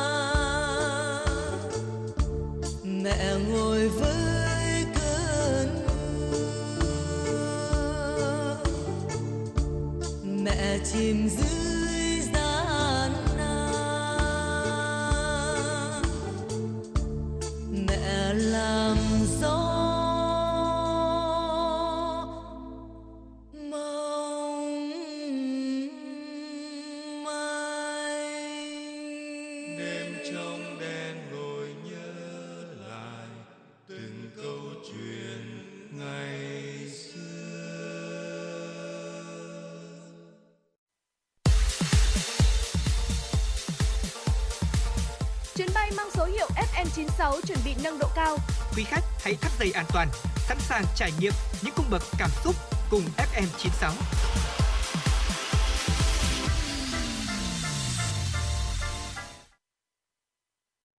Quý vị thân mến, chúng ta cùng tiếp tục những tin tức trong chương trình chuyển động Hà Nội buổi trưa ngày hôm nay. Chiều qua, Ủy ban dân quận Hoàng Mai đã có quyết định về việc thiết lập vùng cách ly y tế đối với tầng 22 tòa nhà N03, Chung cư 87 Lĩnh Nam, phường Mai Động. Như vậy là tòa N03 trung cư 87 Lĩnh Nam và một số cửa hàng trên phố Lĩnh Nam hiện đã chính thức được gỡ phong tỏa. Hôm qua, kết quả xét nghiệm của toàn bộ 65 trường hợp liên quan đến hai ca mắc COVID-19 này đều đã âm tính. Do đó, Ủy ban dân quận Hoàng Mai ra quyết định chỉ thiết lập vùng cách ly y tế tại tầng 22 của tòa nhà N03, trung cư số 87 Lĩnh Nam kể từ ngày 16 đến 30 tháng 7. Bí thư Đảng ủy phường Mai Động Đặng Thị Thanh Bình thông tin, sau khi gỡ bỏ phong tỏa, chính quyền vẫn tiếp tục đề nghị ban quản lý của khu chung cư, tổ COVID-19 cộng đồng, các hộ dân sinh sống tại tầng 22 của tòa N03 và người dân, nhân viên bán hàng tại một số cửa hàng trên phố Lĩnh Nam vẫn tiếp tục thực hiện các biện pháp tự giám sát và phòng chống dịch COVID-19 theo đúng hướng dẫn của Bộ Y tế. Được biết là tòa nhà N03 chung cư 87 đường Lĩnh Nam có 27 tầng, 250 căn, 910 người. Riêng tầng 22 có 10 căn với 30 người. Sở Giáo dục và Đào tạo Hà Nội đã có văn bản gửi trường phòng giáo dục và đào tạo các quận, huyện, thị xã, hiệu trưởng trường trung học phổ thông, hiệp quản, giám đốc trung tâm giáo dục nghề nghiệp, giáo dục thường xuyên trên địa bàn thành phố Hà Nội về việc hướng dẫn đăng ký dự thi kỳ thi tốt nghiệp trung học phổ thông đợt 2 năm học 2021-2022. Theo đó, thực hiện công văn số 2998 của Bộ Giáo dục và Đào tạo, kỳ thi tốt nghiệp trung học phổ thông đợt 2 sẽ dành cho đối tượng dự thi đã đăng ký dự thi kỳ thi tốt nghiệp trung học phổ thông năm 2021 2021 chưa dự thi hoặc không thể hoàn thành thi đợt 1 vì các lý do khác nhau. Riêng thí sinh gian lận sẽ không được dự thi. Thí sinh có nguyện vọng đăng ký dự thi đợt 2 nộp đơn đăng ký dự thi đợt 2 theo mẫu tại nơi tiếp nhận hồ sơ đăng ký dự thi. Thời hạn đăng ký dự thi đợt 2 là trước 15 giờ ngày 20 tháng 7 năm 2021. Quá thời gian trên, thí sinh không nộp đơn đăng ký dự thi đợt 2 đồng nghĩa thí sinh không có nhu cầu dự thi đợt 2. Thứ trưởng Bộ Giáo dục Đào tạo Nguyễn Hữu Độ đã ký ban hành công văn số 2998 về việc tổ chức đợt 2 của kỳ thi tốt nghiệp trung học phổ thông năm nay, gửi Chủ tịch Ủy ban dân các tỉnh thành phố trực thuộc trung ương. Cũng theo công văn này, sau cuộc họp trực tuyến với các sở giáo dục đào tạo có thí sinh dự thi đợt 2, Bộ đã nhận được công văn của Chủ tịch Ủy ban dân một số tỉnh thành phố trực thuộc trung ương đề nghị tổ chức đợt 2 của kỳ thi năm nay. Để đợt 2 của kỳ thi được tổ chức an toàn nghiêm túc theo đúng tinh thần chỉ đạo của Phó Thủ tướng Chính phủ, Bộ Giáo dục Đào tạo đề nghị Chủ tịch Ủy ban dân tỉnh chỉ đạo Sở Giáo dục Đào tạo phối hợp cùng với các sở ban ngành liên quan của địa phương, nhất là Sở Y tế triển khai xây dựng kế hoạch và chuẩn bị các điều kiện cần thiết để tổ chức đợt 2 của kỳ thi, đảm bảo an toàn phòng chống dịch bệnh, đáp ứng yêu cầu nghiêm túc khách quan công bằng, tạo điều kiện thuận lợi nhất cho thí sinh. Các đơn vị gửi văn bản báo cáo tóm tắt phương án tổ chức thi của địa phương về Bộ Giáo dục Đào tạo, đồng thời gửi danh sách thí sinh dự thi đợt 2 trước 17 giờ ngày hôm nay, 20 tháng 7 để phục vụ cho công tác tổ chức cuộc thi phân luồng nhận diện phương tiện từ xa, đảm bảo lưu thông nhanh nhất. Đây là nội dung có trong công điện mới nhất của Cục Cảnh sát Giao thông, Bộ Công an đề nghị Giám đốc Công an các tỉnh, thành phố trực thuộc Trung ương chỉ đạo các mặt công tác ngay sau khi Ban chỉ đạo phòng chống dịch bệnh và Bộ Chỉ huy Tiền phương, Bộ Công an họp trực tuyến với Công an 19 tỉnh, thành phố phía Nam về thực hiện một số giải pháp cấp bách phòng chống dịch COVID-19. Bên cạnh đó, chỉ đạo các đơn vị nghiệp vụ phối hợp với Sở Giao thông Vận tải dự báo tình hình, các tình huống phức tạp có thể diễn ra để kịp thời tham mưu với Ban chỉ đạo phòng chống dịch bệnh COVID-19 của địa phương có quy định cụ thể về bộ phù hiệu hiệu để điều phối các loại phương tiện vào ra từng địa phương để người dân chủ động chuẩn bị trước khi di chuyển, giao thông được thông suốt tại các chốt kiểm soát dịch bệnh, Cục Cảnh sát Giao thông đề nghị cán bộ chiến sĩ công an các tỉnh, địa phương trong quá trình thực hiện thực thi nhiệm vụ kết hợp tuyên truyền, vận động nhân dân nghiêm túc thực hiện yêu cầu 5K trong phòng chống dịch theo khuyến cáo của Bộ Y tế tuyên truyền rộng rãi trên các phương tiện thông tin đại chúng để người dân lái xe, người đi trên phương tiện biết chấp hành khi di chuyển đến vùng có dịch phải có đầy đủ các loại giấy tờ liên quan đến phòng chống COVID-19, nhất là giấy xét nghiệm COVID-19 còn hiệu lực, thẻ nhận diện phương tiện, khai báo y tế điện tử. Thưa quý vị, các quang biển AAG lại gặp sự cố vào sáng qua 19 tháng 7, chỉ sau một tuần được sửa chữa xong. Các đại diện của ISP tại Việt Nam cho biết là tuyến cáp biển AAG lại tiếp tục đã gặp sự cố khoảng từ 4 giờ sáng ngày hôm qua. Trong lần thứ hai của năm 2021 gặp sự cố, AG lại bị lỗi trên nhánh S1H với vị trí cáp lỗi cách chạm cập bờ Vũng Tàu của tuyến cáp này là 108 km. Sự cố gây ảnh hưởng kết nối Internet từ Việt Nam đi quốc tế hướng Singapore và Hồng Kông Trung Quốc. Trước đó, ngày 22 tháng 6, tuyến cáp quang biển này cũng đã gặp sự cố lần đầu tiên trong năm nay. Sự cố xảy ra trên nhánh S1H tại vị trí cách trạm cập bờ Vũng Tàu khoảng 102 km. Đại diện của một nhà cung cấp dịch vụ Internet ISP tại Việt Nam khi đó đã nhận định sự cố này ảnh hưởng đến chất lượng dịch vụ Internet của Việt Nam đi quốc tế ở mức dưới 15% tổng dung lượng.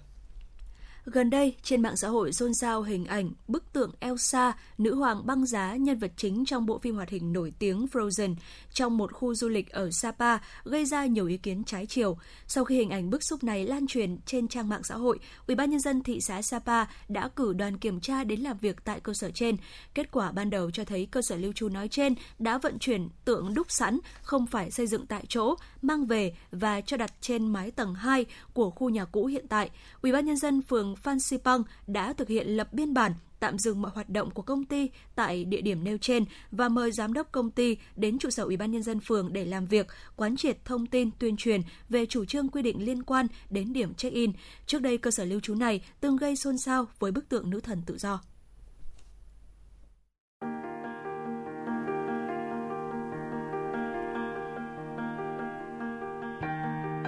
Quý vị và các bạn đang theo dõi kênh FM 96 MHz của đài phát thanh truyền hình Hà Nội. Hãy giữ sóng và tương tác với chúng tôi theo số điện thoại 024 3773 6688. FM 96 đồng hành trên mọi nẻo đường.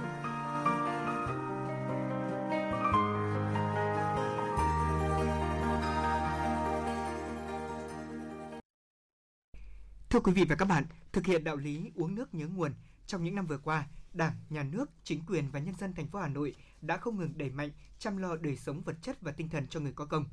Theo số liệu vừa được Sở Lao động Thương binh và Xã hội công bố, thì trong 6 tháng đầu năm nay, Sở các phòng Lao động Thương binh và Xã hội quận huyện thị xã đã tiếp nhận giải quyết trên 12.000 hồ sơ hưởng chế độ ưu đãi đối với người có công và thân nhân người có công. Thành phố đã thực hiện chi trả đầy đủ, kịp thời trợ cấp cho trên 88.000 người có công và thân nhân người có công với số tiền là 950 tỷ đồng. Vận động được quỹ đền ơn đáp nghĩa được trên 16 tỷ đồng. Đây là những kết quả đáng mừng đối với những người làm công tác chính sách cho người có công hiện nay, nhất là trong bối cảnh thủ đô và đất nước đang phải gồng mình chống chọi với đại dịch Covid-19. Và đây cũng chính là câu chuyện mà ngày hôm nay chúng tôi muốn bàn luận với quý vị thính giả trong chương trình tọa đàm của Đài Phát thanh Truyền hình Hà Nội. Trước hết, chúng tôi xin được trân trọng giới thiệu các vị khách mời sẽ tham gia chương trình ngày hôm nay. Trân trọng giới thiệu ông Dương Minh Đỗ, nguyên Phó Cục trưởng Cục Người có công, Bộ Lao động Thương binh và Xã hội, Chủ tịch Hội Doanh nghiệp của Thương binh và Khuyết tật thành phố Hà Nội. Xin kính chào các quý vị thính giả. Chúng tôi xin được trân trọng giới thiệu ông Bùi Văn Tranh, Phó Phòng Lao động Thương binh và Xã hội, quận Hà Đông. Vâng, xin chào thính giả của Đài Phát thanh và Truyền hình Hà Nội. Xin được trân trọng giới thiệu ông Lê Xuân Niêm, Giám đốc Trung tâm Giáo dục Truyền thống Lịch sử. Vâng, xin kính chào các quý vị thính giả Đài Phát thanh Truyền hình Hà Nội. Chúng tôi xin được trân trọng giới thiệu bà Nguyễn Thị Bích Liên, Chủ tịch Hội cựu thanh niên sung phong phường Cát Linh. Vâng, xin uh, kính chào các quý vị đại biểu Đài truyền hình Phát thanh Hà Nội. Vâng ạ, xin được cảm ơn các vị khách mời ngày hôm nay đã dành thời gian tới với phòng thu của Đài Phát thanh Truyền hình Hà Nội. Và kính thưa quý vị khách mời, tại hội nghị trực tuyến sơ kết 6 tháng đầu năm 2021 và triển khai nhiệm vụ trọng tâm 6 tháng cuối năm về lĩnh vực lao động, người có công và xã hội diễn ra ngày 14 tháng 7, Bộ trưởng Bộ Lao động Thương binh và Xã hội Đào Ngọc Dung cho biết, kỷ niệm 74 năm Ngày Thương binh Liệt sĩ 27 tháng 7 năm nay, do ảnh hưởng của dịch bệnh COVID-19 nên Trung ương không tổ chức các hoạt động quy mô lớn. Các địa phương có hình thức quan tâm, thăm hỏi người có công một cách phù hợp. Cụ thể thì Bộ trưởng có nói đó là đối với người có công phải chăm lo nhiều hơn, đặc biệt là cần phải tổ chức thật tốt kỷ niệm 74 năm Ngày Thương binh Liệt sĩ. Năm nay do tình hình dịch bệnh, Trung ương không tổ chức các hoạt động quy mô lớn nhưng không vì thế mà không quan tâm người có công. Trước hết là tất cả các chính sách đối với người có công mà chính phủ cũng như chủ tịch nước đã quyết định thì các địa phương phải tổ chức thật tốt, làm sao để các chính sách này đến với người có công nhanh nhất, đúng nhất, đầy đủ nhất. Đồng thời tổ chức các hình thức thăm hỏi một cách phù hợp. Nơi chưa có dịch và không có dịch càng cần quan tâm hơn, nơi có dịch thì có hình thức để phù hợp thăm hỏi động viên chăm lo người có công. Trước hết thì với nội dung này chúng tôi xin được chia sẻ và đặt câu hỏi với ông Dương Minh Đỗ, nguyên Phó cục trưởng Cục Người có công, Bộ Lao động Thương binh Xã hội, Chủ tịch Hội Doanh nghiệp của Thương binh và Khuyết tật thành phố Hà Nội ạ. Vâng thưa ông là người đã từng phụ trách công tác chính sách cho người có công trong nhiều năm qua của Bộ Lao động Thương binh và Xã hội thì ông nghĩ sao về sự linh hoạt này trong chủ trương của Bộ đối với người có công trong điều kiện dịch bệnh đang diễn biến phức tạp như hiện nay? Có thể nói rằng là sự nghiệp đấu tranh giải phóng dân tộc thống nhất đất nước của dân tộc ta dưới sự lãnh đạo của Đảng và Chủ tịch Hồ Chí Minh, nhân dân ta đã giành thắng lợi rất vẻ vang. À, xong để có được cái thắng lợi vẻ vang đó thì hàng triệu đồng bào và chiến sĩ đã anh dũng hy sinh, hàng triệu những người con của đất nước đã bỏ lại một phần xương máu ở khắp các chiến trường. Thực hiện lời dạy của Chủ tịch Hồ Chí Minh, trung thành với đường lối chính sách của Đảng, Đảng nhà nước trong nhiều năm qua luôn luôn quan tâm chăm lo đến đời sống vật chất và tinh thần đối với người có công. Ờ, trong ờ, bối cảnh nền kinh tế hiện nay là đất nước chúng ta cũng như toàn thế giới đang phải gồng mình chống dịch Covid, song Đảng, Nhà nước và nhân dân ta vẫn luôn luôn thường xuyên quan tâm chăm lo đến đời sống vật chất của người có công, thể hiện như các cái văn bản chính sách luôn luôn được bổ sung kịp thời để đáp ứng cái, cái việc chăm lo đời sống của đối với người có công trong phạm vi cả nước. Vâng ạ, như vậy là thông qua những chia sẻ vừa rồi của ông Dương Minh Đỗ chúng ta có thể thấy rằng là ở bất cứ thời điểm nào thì việc chăm lo chính sách cho người có công cũng được Đảng, Nhà nước và các bộ ban ngành rất là quan tâm. Ở Hà Nội của chúng ta tuy không phải là địa phương có đông người có công nhất cả nước, thế nhưng hàng năm thì thành phố vẫn luôn là địa phương đi đầu trong công tác chăm sóc và tri ân với người có công. Và ngay từ đầu năm thì Ủy ban dân thành phố Hà Nội đã ban hành kế hoạch tổ chức các hoạt động kỷ niệm 74 năm Ngày Thương binh Liệt sĩ với nhiều nội dung thực hiện trong cả năm, hướng đến mục tiêu quan tâm tốt hơn đến đời sống vật chất và tinh thần cho người có công, đảm bảo chính sách an sinh xã hội trên địa bàn thành phố. À, vâng, chủ trương của thành phố Hà Nội đặt ra đó là hộ gia đình người có công có mức sống cơ bản ổn định, bằng hoặc là cao hơn mức sống trung bình của nhân dân tại nơi cư trú. À, vậy thì ông Dương Minh Đỗ thân mến là ông nghĩ sao về chủ trương này? Bộ Lao động Thương binh Xã hội cũng đã trình với Đảng Nhà nước chỉ đạo các tỉnh thành phố trong cả nước phải thực hiện mục tiêu là chăm lo đời sống vật chất và tinh thần đối với người có công có mức sống bằng và cao hơn mức sống trung bình của nhân dân địa phương nơi cư trú. Đây là một cái chủ trương hết sức đứng đắn, đặc biệt là đối với các gia đình chính sách ở các cái vùng sâu, vùng xa và những cái địa phương có nhiều khó khăn thì chúng ta cần phải quan tâm hơn nữa để cho những gia đình chính sách có được cuộc sống ổn định, thực hiện đúng lời dạy của Bác Hồ. Vâng ạ, xin cảm ơn những chia sẻ của ông. Trong phòng thu ngày hôm nay của chúng tôi cũng có một vị khách mời, đó là ông ờ, Lê Xuân Niêm. Ông là một thương binh đang thụ hưởng chính sách và cũng là người góp tiếng nói để bảo vệ quyền lợi cho người có công. Vậy thì ờ, ông ờ, Niêm thân mến ạ, đã có 30 năm gắn bó với phong trào đền ơn đáp nghĩa cũng như là chăm lo cho đối tượng là những người có công. Ông có thể chia sẻ cho quý vị thính giả của Đài Phát thanh Truyền hình Hà Nội những chính sách dành cho người có công hiện nay đã đáp ứng được mong muốn của họ hay chưa thưa ông? Có thể nói ờ, lúc sinh thời Bác Hồ đã từng căn dặn sau chiến tranh việc đầu tiên là con người và trong con người diện đầu tiên là gia đình chính sách và người có công. Hãy làm thế nào để họ được yên ổn về vật chất và vui vẻ về tinh thần. Nếu như ờ, câu hỏi phóng viên vừa đặt ra thì chúng ta phải thấy là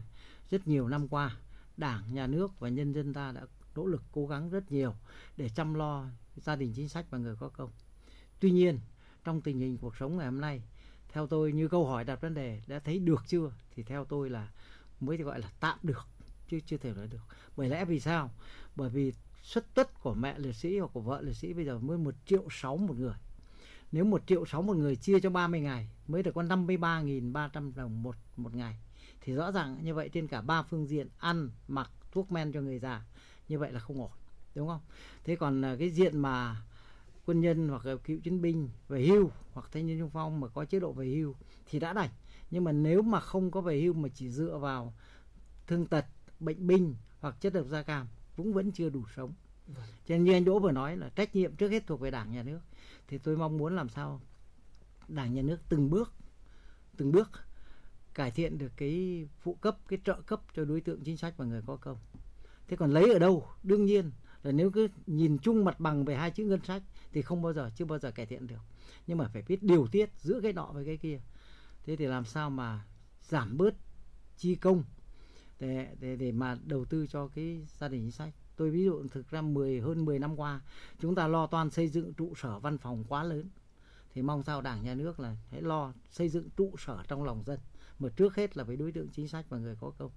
Xin cảm ơn những chia sẻ của ông. À, đúng là việc chúng ta có thể làm cách nào đó để xây dựng và đặc biệt là củng cố niềm tin thêm cho những đối tượng ví dụ như là người có công hoặc thân nhân của họ cũng là điều chúng ta rất nên làm và quan tâm đúng không ạ? Vậy thì theo ông để có thể tiếp tục thực hiện tốt công tác đền ơn đáp nghĩa đối với người có công thì chúng ta cần chú trọng những giải pháp như thế nào ạ?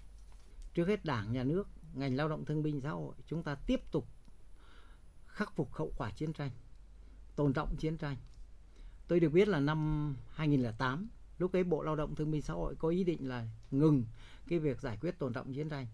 Thì bác lê khả phiêu có nhắc một câu là phải tiếp tục. Vâng. còn một người phải làm đấy, thế và như vậy lâu nay chúng ta làm rất tốt việc này. Nhưng mà tôi nghĩ rằng là phải đẩy mạnh hơn nữa, tích cực hơn nữa. Bây giờ tôi đề nghị là hôm nay có anh đỗ đây, có anh tranh đây. Làm sao chúng ta góp một tiếng nói đến đảng, nhà nước, mở rộng diện người có công. Bởi vì hiện nay cái số mà 19 năm trở xuống phục vụ quân đội,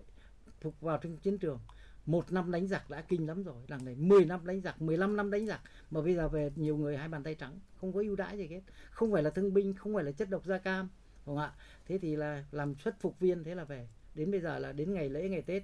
khi mà báo chí tuyên truyền chúng ta phong trào nó rộ lên, những người này cảm thấy tủi thân lắm. Cho nên tôi muốn là mở rộng đối tượng chính sách người có công. Ý thứ ba là tôi muốn là chúng ta phải giữ vững phong trào. Ngoài cái việc chi trả của ngành lao động thương binh xã hội, tức là nhận trên trả dưới cho đối tượng chính sách, chúng ta phải giữ vững phong trào. Có giữ vững phong trào thì mới biến thành sức mạnh của cả dân tộc được cho cái chuyện đền ơn đáp nghĩa, cho cái uống nước nhớ ngồi còn nếu chứ để cho mỗi ngày lao động thương minh xã hội làm không ấy, thì cũng xong, nhưng mà nó chưa chưa đến tầm. Vâng ạ. Xin được cảm ơn những trăn trở, những chia sẻ của ông Lê Xuân Niêm. Đúng là có rất nhiều những vấn đề mà chúng ta cũng cần phải quan tâm hơn nữa để có thể tránh được những trường hợp gọi là gia đình người có công hoặc bản thân thân nhân của họ cũng cảm thấy chạnh lòng và thưa quý vị thân mến nói đến phong trào ạ thì chúng ta không thể không nói đến vai trò của các cấp cơ sở và cụ thể họ chính là những chi hội cựu chiến binh hoặc là hội cựu những thanh niên sung phong những người đã góp phần không nhỏ cho những hoạt động đền ơn đáp nghĩa tại chính địa phương nơi mà mình luôn sôi nổi có chiều sâu để cống hiến ờ, về điều này thì chúng tôi cũng sẽ xin được lắng nghe những chia sẻ của vị khách mời ngay sau đây. Đó là cựu thanh niên sung phong bà Nguyễn Thị Bích Liên, Chủ tịch Hội cựu thanh niên sung phong phường Cát Linh, quận Đống Đa, Hà Nội. À, vâng ạ, bà có thể cho biết là những kết quả hoạt động đền ơn đáp nghĩa cũng như là chăm sóc người có công tại địa phương của bà trong thời gian vừa qua diễn ra như thế nào ạ? Vâng, bản thân tôi thì cũng gần 10 năm ở trong chiến trường, những cái nơi gọi là bom đạn ác liệt nhất của những thời kỳ chiến tranh và à, chúng tôi đã vượt qua được và cũng đã là trở thành đảng viên rồi dũng sĩ diệt Mỹ ba cấp của ngành giao thông vận tải. Thì bây giờ đã gần 20 năm hoạt động ở trong công tác xã hội. Thì vì là uh, tôi cũng rất thấu hiểu được là về cái công tác đền ơn đáp nghĩa uống nước nhớ nguồn ăn quả nhớ người trồng cây thì tôi đã sung phong và xin à, nhận một cái nhiệm vụ gọi là về một cái mảng gọi là giải quyết và chăm lo chế độ chính sách cho những anh em thanh niên sung phong và người có công ở, ở, ở phường tôi. Thế thì phường tôi thì tôi cũng đã um, tổ chức gặp mặt thường xuyên hàng năm rồi là ờ, tìm các cái cơ hội để mà à, tiếp cận với những cái nhà doanh nghiệp rồi những cái người mà có điều kiện để mà lấy kinh phí giúp đỡ cho những cái gia đình khó khăn hay là những cái đồng chí thương binh bệnh binh rồi là chất độc da cam. Thì năm vừa qua thì chúng tôi cũng đã sửa được hai cái nhà cho một thương binh và một nữ cô đơn. Trị giá nhà nước cho thì nói chung là cũng không được nhiều lắm cũng vài ba chục triệu. Nhưng mà chúng tôi đã phải tự để mà vận động mọi tầng lớp nhân dân rồi anh em đồng đội rồi những cái nhà hảo tâm thì khi sửa xong thì cũng thành sáu bảy chục triệu. Thì đấy là và một cái gia đình của người nghèo của khu dân cư. Thì đấy là trong cái nhiệm vụ của chúng tôi. Thì chúng tôi và tất cả những cái ngày ví dụ như là truyền thống rồi ngày lễ ngày Tết thì chúng tôi đều được đi thăm họ đến thăm hỏi tận nơi. Thì hàng năm chúng tôi cũng vẫn tập hợp anh chị em trong những ngày này để mà đọc lại những cái truyền thống của ngày thương binh liệt sĩ rồi tặng quà rồi tri ân rồi tất cả mọi cái công việc thì của thanh niên sung phong quận Đông Đa cũng đã làm được hay là xóa đói giảm nghèo trước kia thì có 36 37 hộ nghèo rồi là ừ, cận nghèo nhưng mà đến nay thì hộ nghèo đã không còn nữa và cận nghèo thì cũng còn ít thôi. Vâng, xin cảm ơn những chia sẻ rất là tâm huyết và những trăn trở của bà Nguyễn Thị Bích Liên, Chủ tịch Hội cựu thanh niên sung phong phường Cát Linh. À, thưa quý vị, chúng ta cũng sẽ cùng tiếp tục chương trình hôm nay thì tôi muốn đặt một câu hỏi cho ông Bùi Văn Tranh, Phó trưởng phòng Lao động Thương binh Xã hội quận Hà Đông. Thưa ông là ông có thể chia sẻ kỹ hơn về hoạt động đền ơn đáp nghĩa cũng như là chăm sóc người có công tại các cơ sở trong địa bàn quận Hà Đông, đặc biệt là trong thời điểm dịch Covid-19 như thế này thì à, việc thúc đẩy và quan tâm đến đối tượng người có công trên địa bàn quận đã được thực hiện ra sao? Vâng, à, thưa quý vị khán giả, như tôi đã ghi đến ban đầu, ờ, thực hiện cái chủ trương của Đảng và Nhà nước về thực hiện công tác đền ơn đáp nghĩa thì phải nói rằng là quận Hà Đông là từ cấp chính quyền từ quận, quận ủy, hội đồng nhân dân, ủy ban nhân dân các ban ngành đoàn thể đến đảng ủy, ủy ban nhân dân, các tri hội ở các phường đều lấy cái chỉ tiêu chăm sóc đối với người có công. Đây là một trong những cái chỉ tiêu thực hiện cái kế hoạch hoàn thành nhiệm vụ của các đơn vị trong một năm cũng như trong cả một cái nhiệm kỳ. phải nói rằng là trong cái tình hình dịch bệnh Covid như ờ, của năm 2020 và cũng của năm 2021 đang diễn biến rất là phức tạp. Nhưng có thể nói rằng là tính đến cái số liệu mà thực hiện cái chỉ tiêu đối với chính sách người có công tính đến tháng 6 trước 27 tháng 7 thì có thể nói rằng quận Hà Đông của chúng tôi đã cơ bản hoàn thành 100% cái chỉ tiêu về công tác đền ơn đáp nghĩa của năm 2021 có những cái chỉ tiêu mà chúng tôi đã vượt so với kế hoạch. Tôi nói ví dụ như là thực hiện cái chỉ tiêu là vận động quỹ đời đông nghĩa thì cái chỉ tiêu hiện tại bây giờ là chúng tôi đã đạt là 167%. Này đã vượt cái chỉ tiêu trên từ có cái sự đồng lòng của cấp ủy chính quyền từ quận đến toàn thể nhân dân thì phải nói rằng sẽ có cái điều kiện để chăm sóc cho các đối tượng chính sách người có công. Chính vì như vậy, năm nay mặc dù tình Covid là diễn biến rất phức tạp, kinh tế thì gặp rất nhiều khó khăn. Thế nhưng mà giữ sự lãnh đạo của ủy và ủy ban nhân dân quận, các ban ngành đoàn thể, thì chúng tôi cũng vẫn cứ tiến hành là đảm bảo các chỉ tiêu. Ví dụ như là cái sổ tiết kiệm. Đấy. Mặc dù rất khó khăn, nhưng chúng tôi vẫn cứ đề nghị với cấp trên là tạo điều kiện tặng 17 sổ tiết kiệm. Mỗi sổ trị giá 10 triệu đồng cho đối tượng người có công. Mà cái này là chúng tôi ưu tiên các bác thương binh nặng. Đấy. Hoàn cảnh khó khăn. Đấy. Ngoài ra, một số các phường thì lại trích thêm quỹ ra để tặng các cái sổ tiết kiệm. Tiếp, đấy 17 sổ. Mỗi sổ 10 triệu đến của quận. Còn các phường tiếp tục lấy mà tặng. Mà cái sổ tiết kiệm này thì không phải của năm 2021 mà chúng tôi đã thực hiện nhiều năm nay rồi. Chúng tôi xác định rằng mỗi một cái sổ tiết kiệm, để cầm một cái tấm sổ tiết kiệm gửi cho đối tượng chính sách người có công thì nó mang nặng rất nhiều cái ý nghĩa. Đó là gì? Đó là cái sự tri ân của đảng, của nhà nước đối với người có công. Cái thứ hai là nó thể hiện cái sự quan tâm đóng góp của các cấp, các ngành đối với đối tượng người có công vì thực sự báo cáo với cái quý vị khán giả này thì cái kinh phí đấy cũng tất cả của nhân dân mà ra cả. Đấy cũng là của nhân dân mà ra cả. Thì thực hiện để chi cho đối tượng người công. Ngoài ra là chúng tôi còn hỗ trợ xây nhà sửa nhà cho đối tượng người công. Và cứ cứ mỗi một hộ người công nào xây nhà thì chúng tôi tham mưu cho quận là hỗ trợ kinh phí cứ 70 triệu đồng trên một hộ gia đình mà cũng đã rất nhiều năm nay rồi để chúng tôi thực hiện cái đó. Đấy, đấy cái cái thứ ba nữa là cái việc chăm sóc đối tượng người có công về cái việc là thăm khám, chữa bệnh. Thì như mọi năm ấy, là không có tình gì covid, thì chúng tôi là tất cả trước 27 tháng 7 các phường đều tổ chức là khám tư vấn cấp thuốc miễn phí cho đối tượng người công. Nhưng năm nay do tình hình dịch covid, thì chúng tôi xin báo cáo với các đồng chí là ở quận là cho chủ trương là không tập trung khám nữa, mà sẽ chuyển cái thuốc đấy xuống đối với đối tượng người công để thực hiện là động viên an ủi một phần đối với các đối tượng người công đặc biệt là sự chiên trong cái dịp 27 tháng 7 thế thì có thể nói rằng là cái công tác thực hiện chính sách đối với người công ở quận Hà Đông ấy là được triển khai đồng bộ từ trên xuống dưới thành một mối thống nhất. Đấy, 17 trên 17 phường. Đặc biệt là các đoàn thể tham gia cũng rất tích cực đó là các cái hội phụ nữ.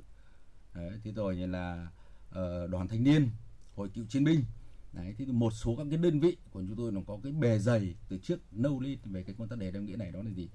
Các phường đa Khê này, phường Nguyễn Trãi này, phường Phú Lãm này, đấy phường Phúc La này, phường Văn Quán này. Đấy là một số những các cái đơn vị. Thì cái tổ dân phố thì có cái tổ dân phố số 6 của phường đa Khê này và nó các bác cái thực hiện rất là quan tâm. Thì về cá nhân thì chúng tôi cũng phải lưu đây này thì chúng tôi cũng rất trân trọng cảm ơn và cảm động trước cái sự tức là nhiệt tình trong cái việc của bác đó cũng là đối tượng ngoại công. Đó là bác Bùi Thị Thịnh. Đấy, bác cái sinh năm 1933 cán bộ tù đầy vợ của một đồng chí thương binh 2 trên 4 Đấy, trong thời kỳ Trung Pháp. Nhưng ngoài ra cái việc mà mình là đối tượng của công rồi nhưng mà bác rất tham gia nhiệt tình trong cái phong trào công tác đền ơn đáp nghĩa của phường Phúc La. Đấy thì từ hôm nay ờ, đến đây thì chúng tôi cũng phải nói rằng là cái phòng lao động thương binh xã hội chúng tôi để thực hiện cái nhiệm vụ công tác người công ý, thì chúng tôi cũng rất tự hào là có các đồng chí lãnh đạo của quận ủy hội đồng nhân dân ủy ban nhân dân. Thế rồi như là các ban ngành đoàn thể đặc biệt là các phường đã ủng hộ chúng tôi đấy rất lớn ờ, trong cái việc là thực hiện chính sách người công. Vâng ạ, thông qua chia sẻ vừa rồi của Bùi Văn Tranh, Phó trưởng phòng Lao động Thương binh Xã hội quận Hà Đông thì chúng ta có thể thấy được rằng là đúng là trong thời buổi dịch bệnh Covid-19 diễn biến phức tạp như thế này thì những gánh nặng về kinh tế đối với những gia đình chính sách, đối với những người có công cũng được ờ, quận Hà Đông rất là quan tâm. Ờ, và thưa quý vị và các bạn thân mến, suốt cả cuộc tọa đàm ngày hôm nay chúng ta đã nghe rất nhiều những ý kiến, rất nhiều những tâm tư, rất nhiều những trăn trở của các vị khách mời. suy cho cùng thì làm thế nào để có thể đáp ứng được những tiêu chí, những yêu cầu và đặc biệt là thể hiện được tấm lòng của mình với những người có công với nước cũng là chăn trở chung mà tôi tin rằng là các thế hệ ngày hôm nay cũng như những thế hệ trẻ hiện nay cũng đang cố gắng để có thể phấn đấu làm được. Thưa quý vị và các bạn, liên tiếp trong hai năm vừa qua thì như chúng ta đã biết, đó là năm 2020 và năm nay, năm 2021, cùng với cả thế giới thì Việt Nam phải đối mặt với không ít những khó khăn và thách thức do đại dịch Covid-19 đem lại. Nền kinh tế của chúng ta bị ảnh hưởng nặng nề. Thế nhưng với truyền thống uống nước nhớ nguồn, công tác chăm lo phụng dưỡng cho người có công, gia đình người có công vẫn được thực hiện rất tốt trên toàn quốc. Với thủ đô Hà Nội, dịp 27 tháng 7 năm nay, thành phố sẽ tặng hơn 123.000 xuất quà với tổng giá trị là hơn 99 tỷ đồng cho người có công và gia đình người có công.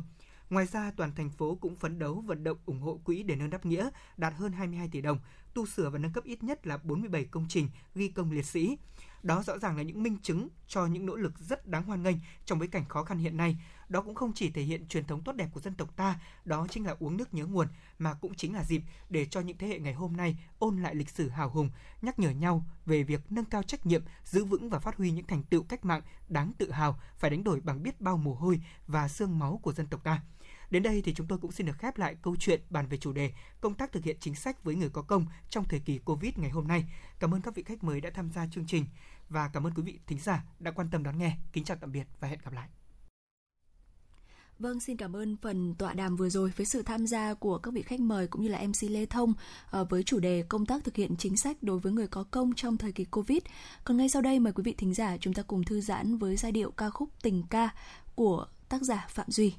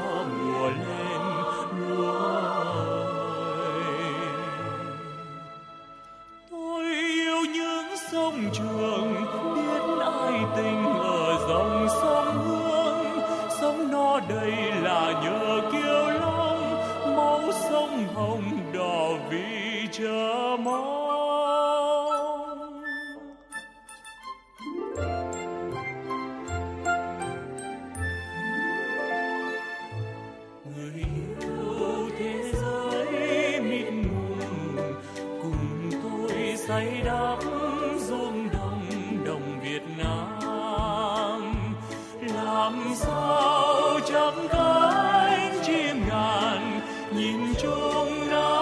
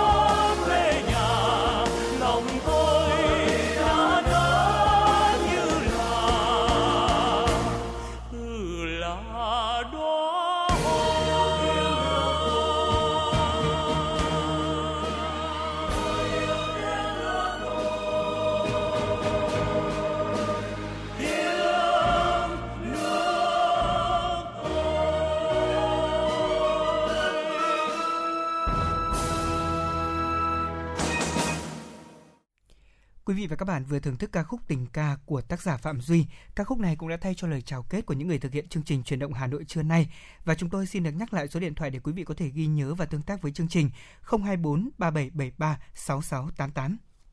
À, thưa quý vị, tới đây thì thời lượng 60 phút của chương trình truyền động Hà Nội cũng đã hết. Cảm ơn quý vị và các bạn đã chú ý lắng nghe. Chương trình được thực hiện bởi ekip chỉ đạo nội dung Phó Tổng Giám đốc Nguyễn Tiến Dũng, chỉ đạo sản xuất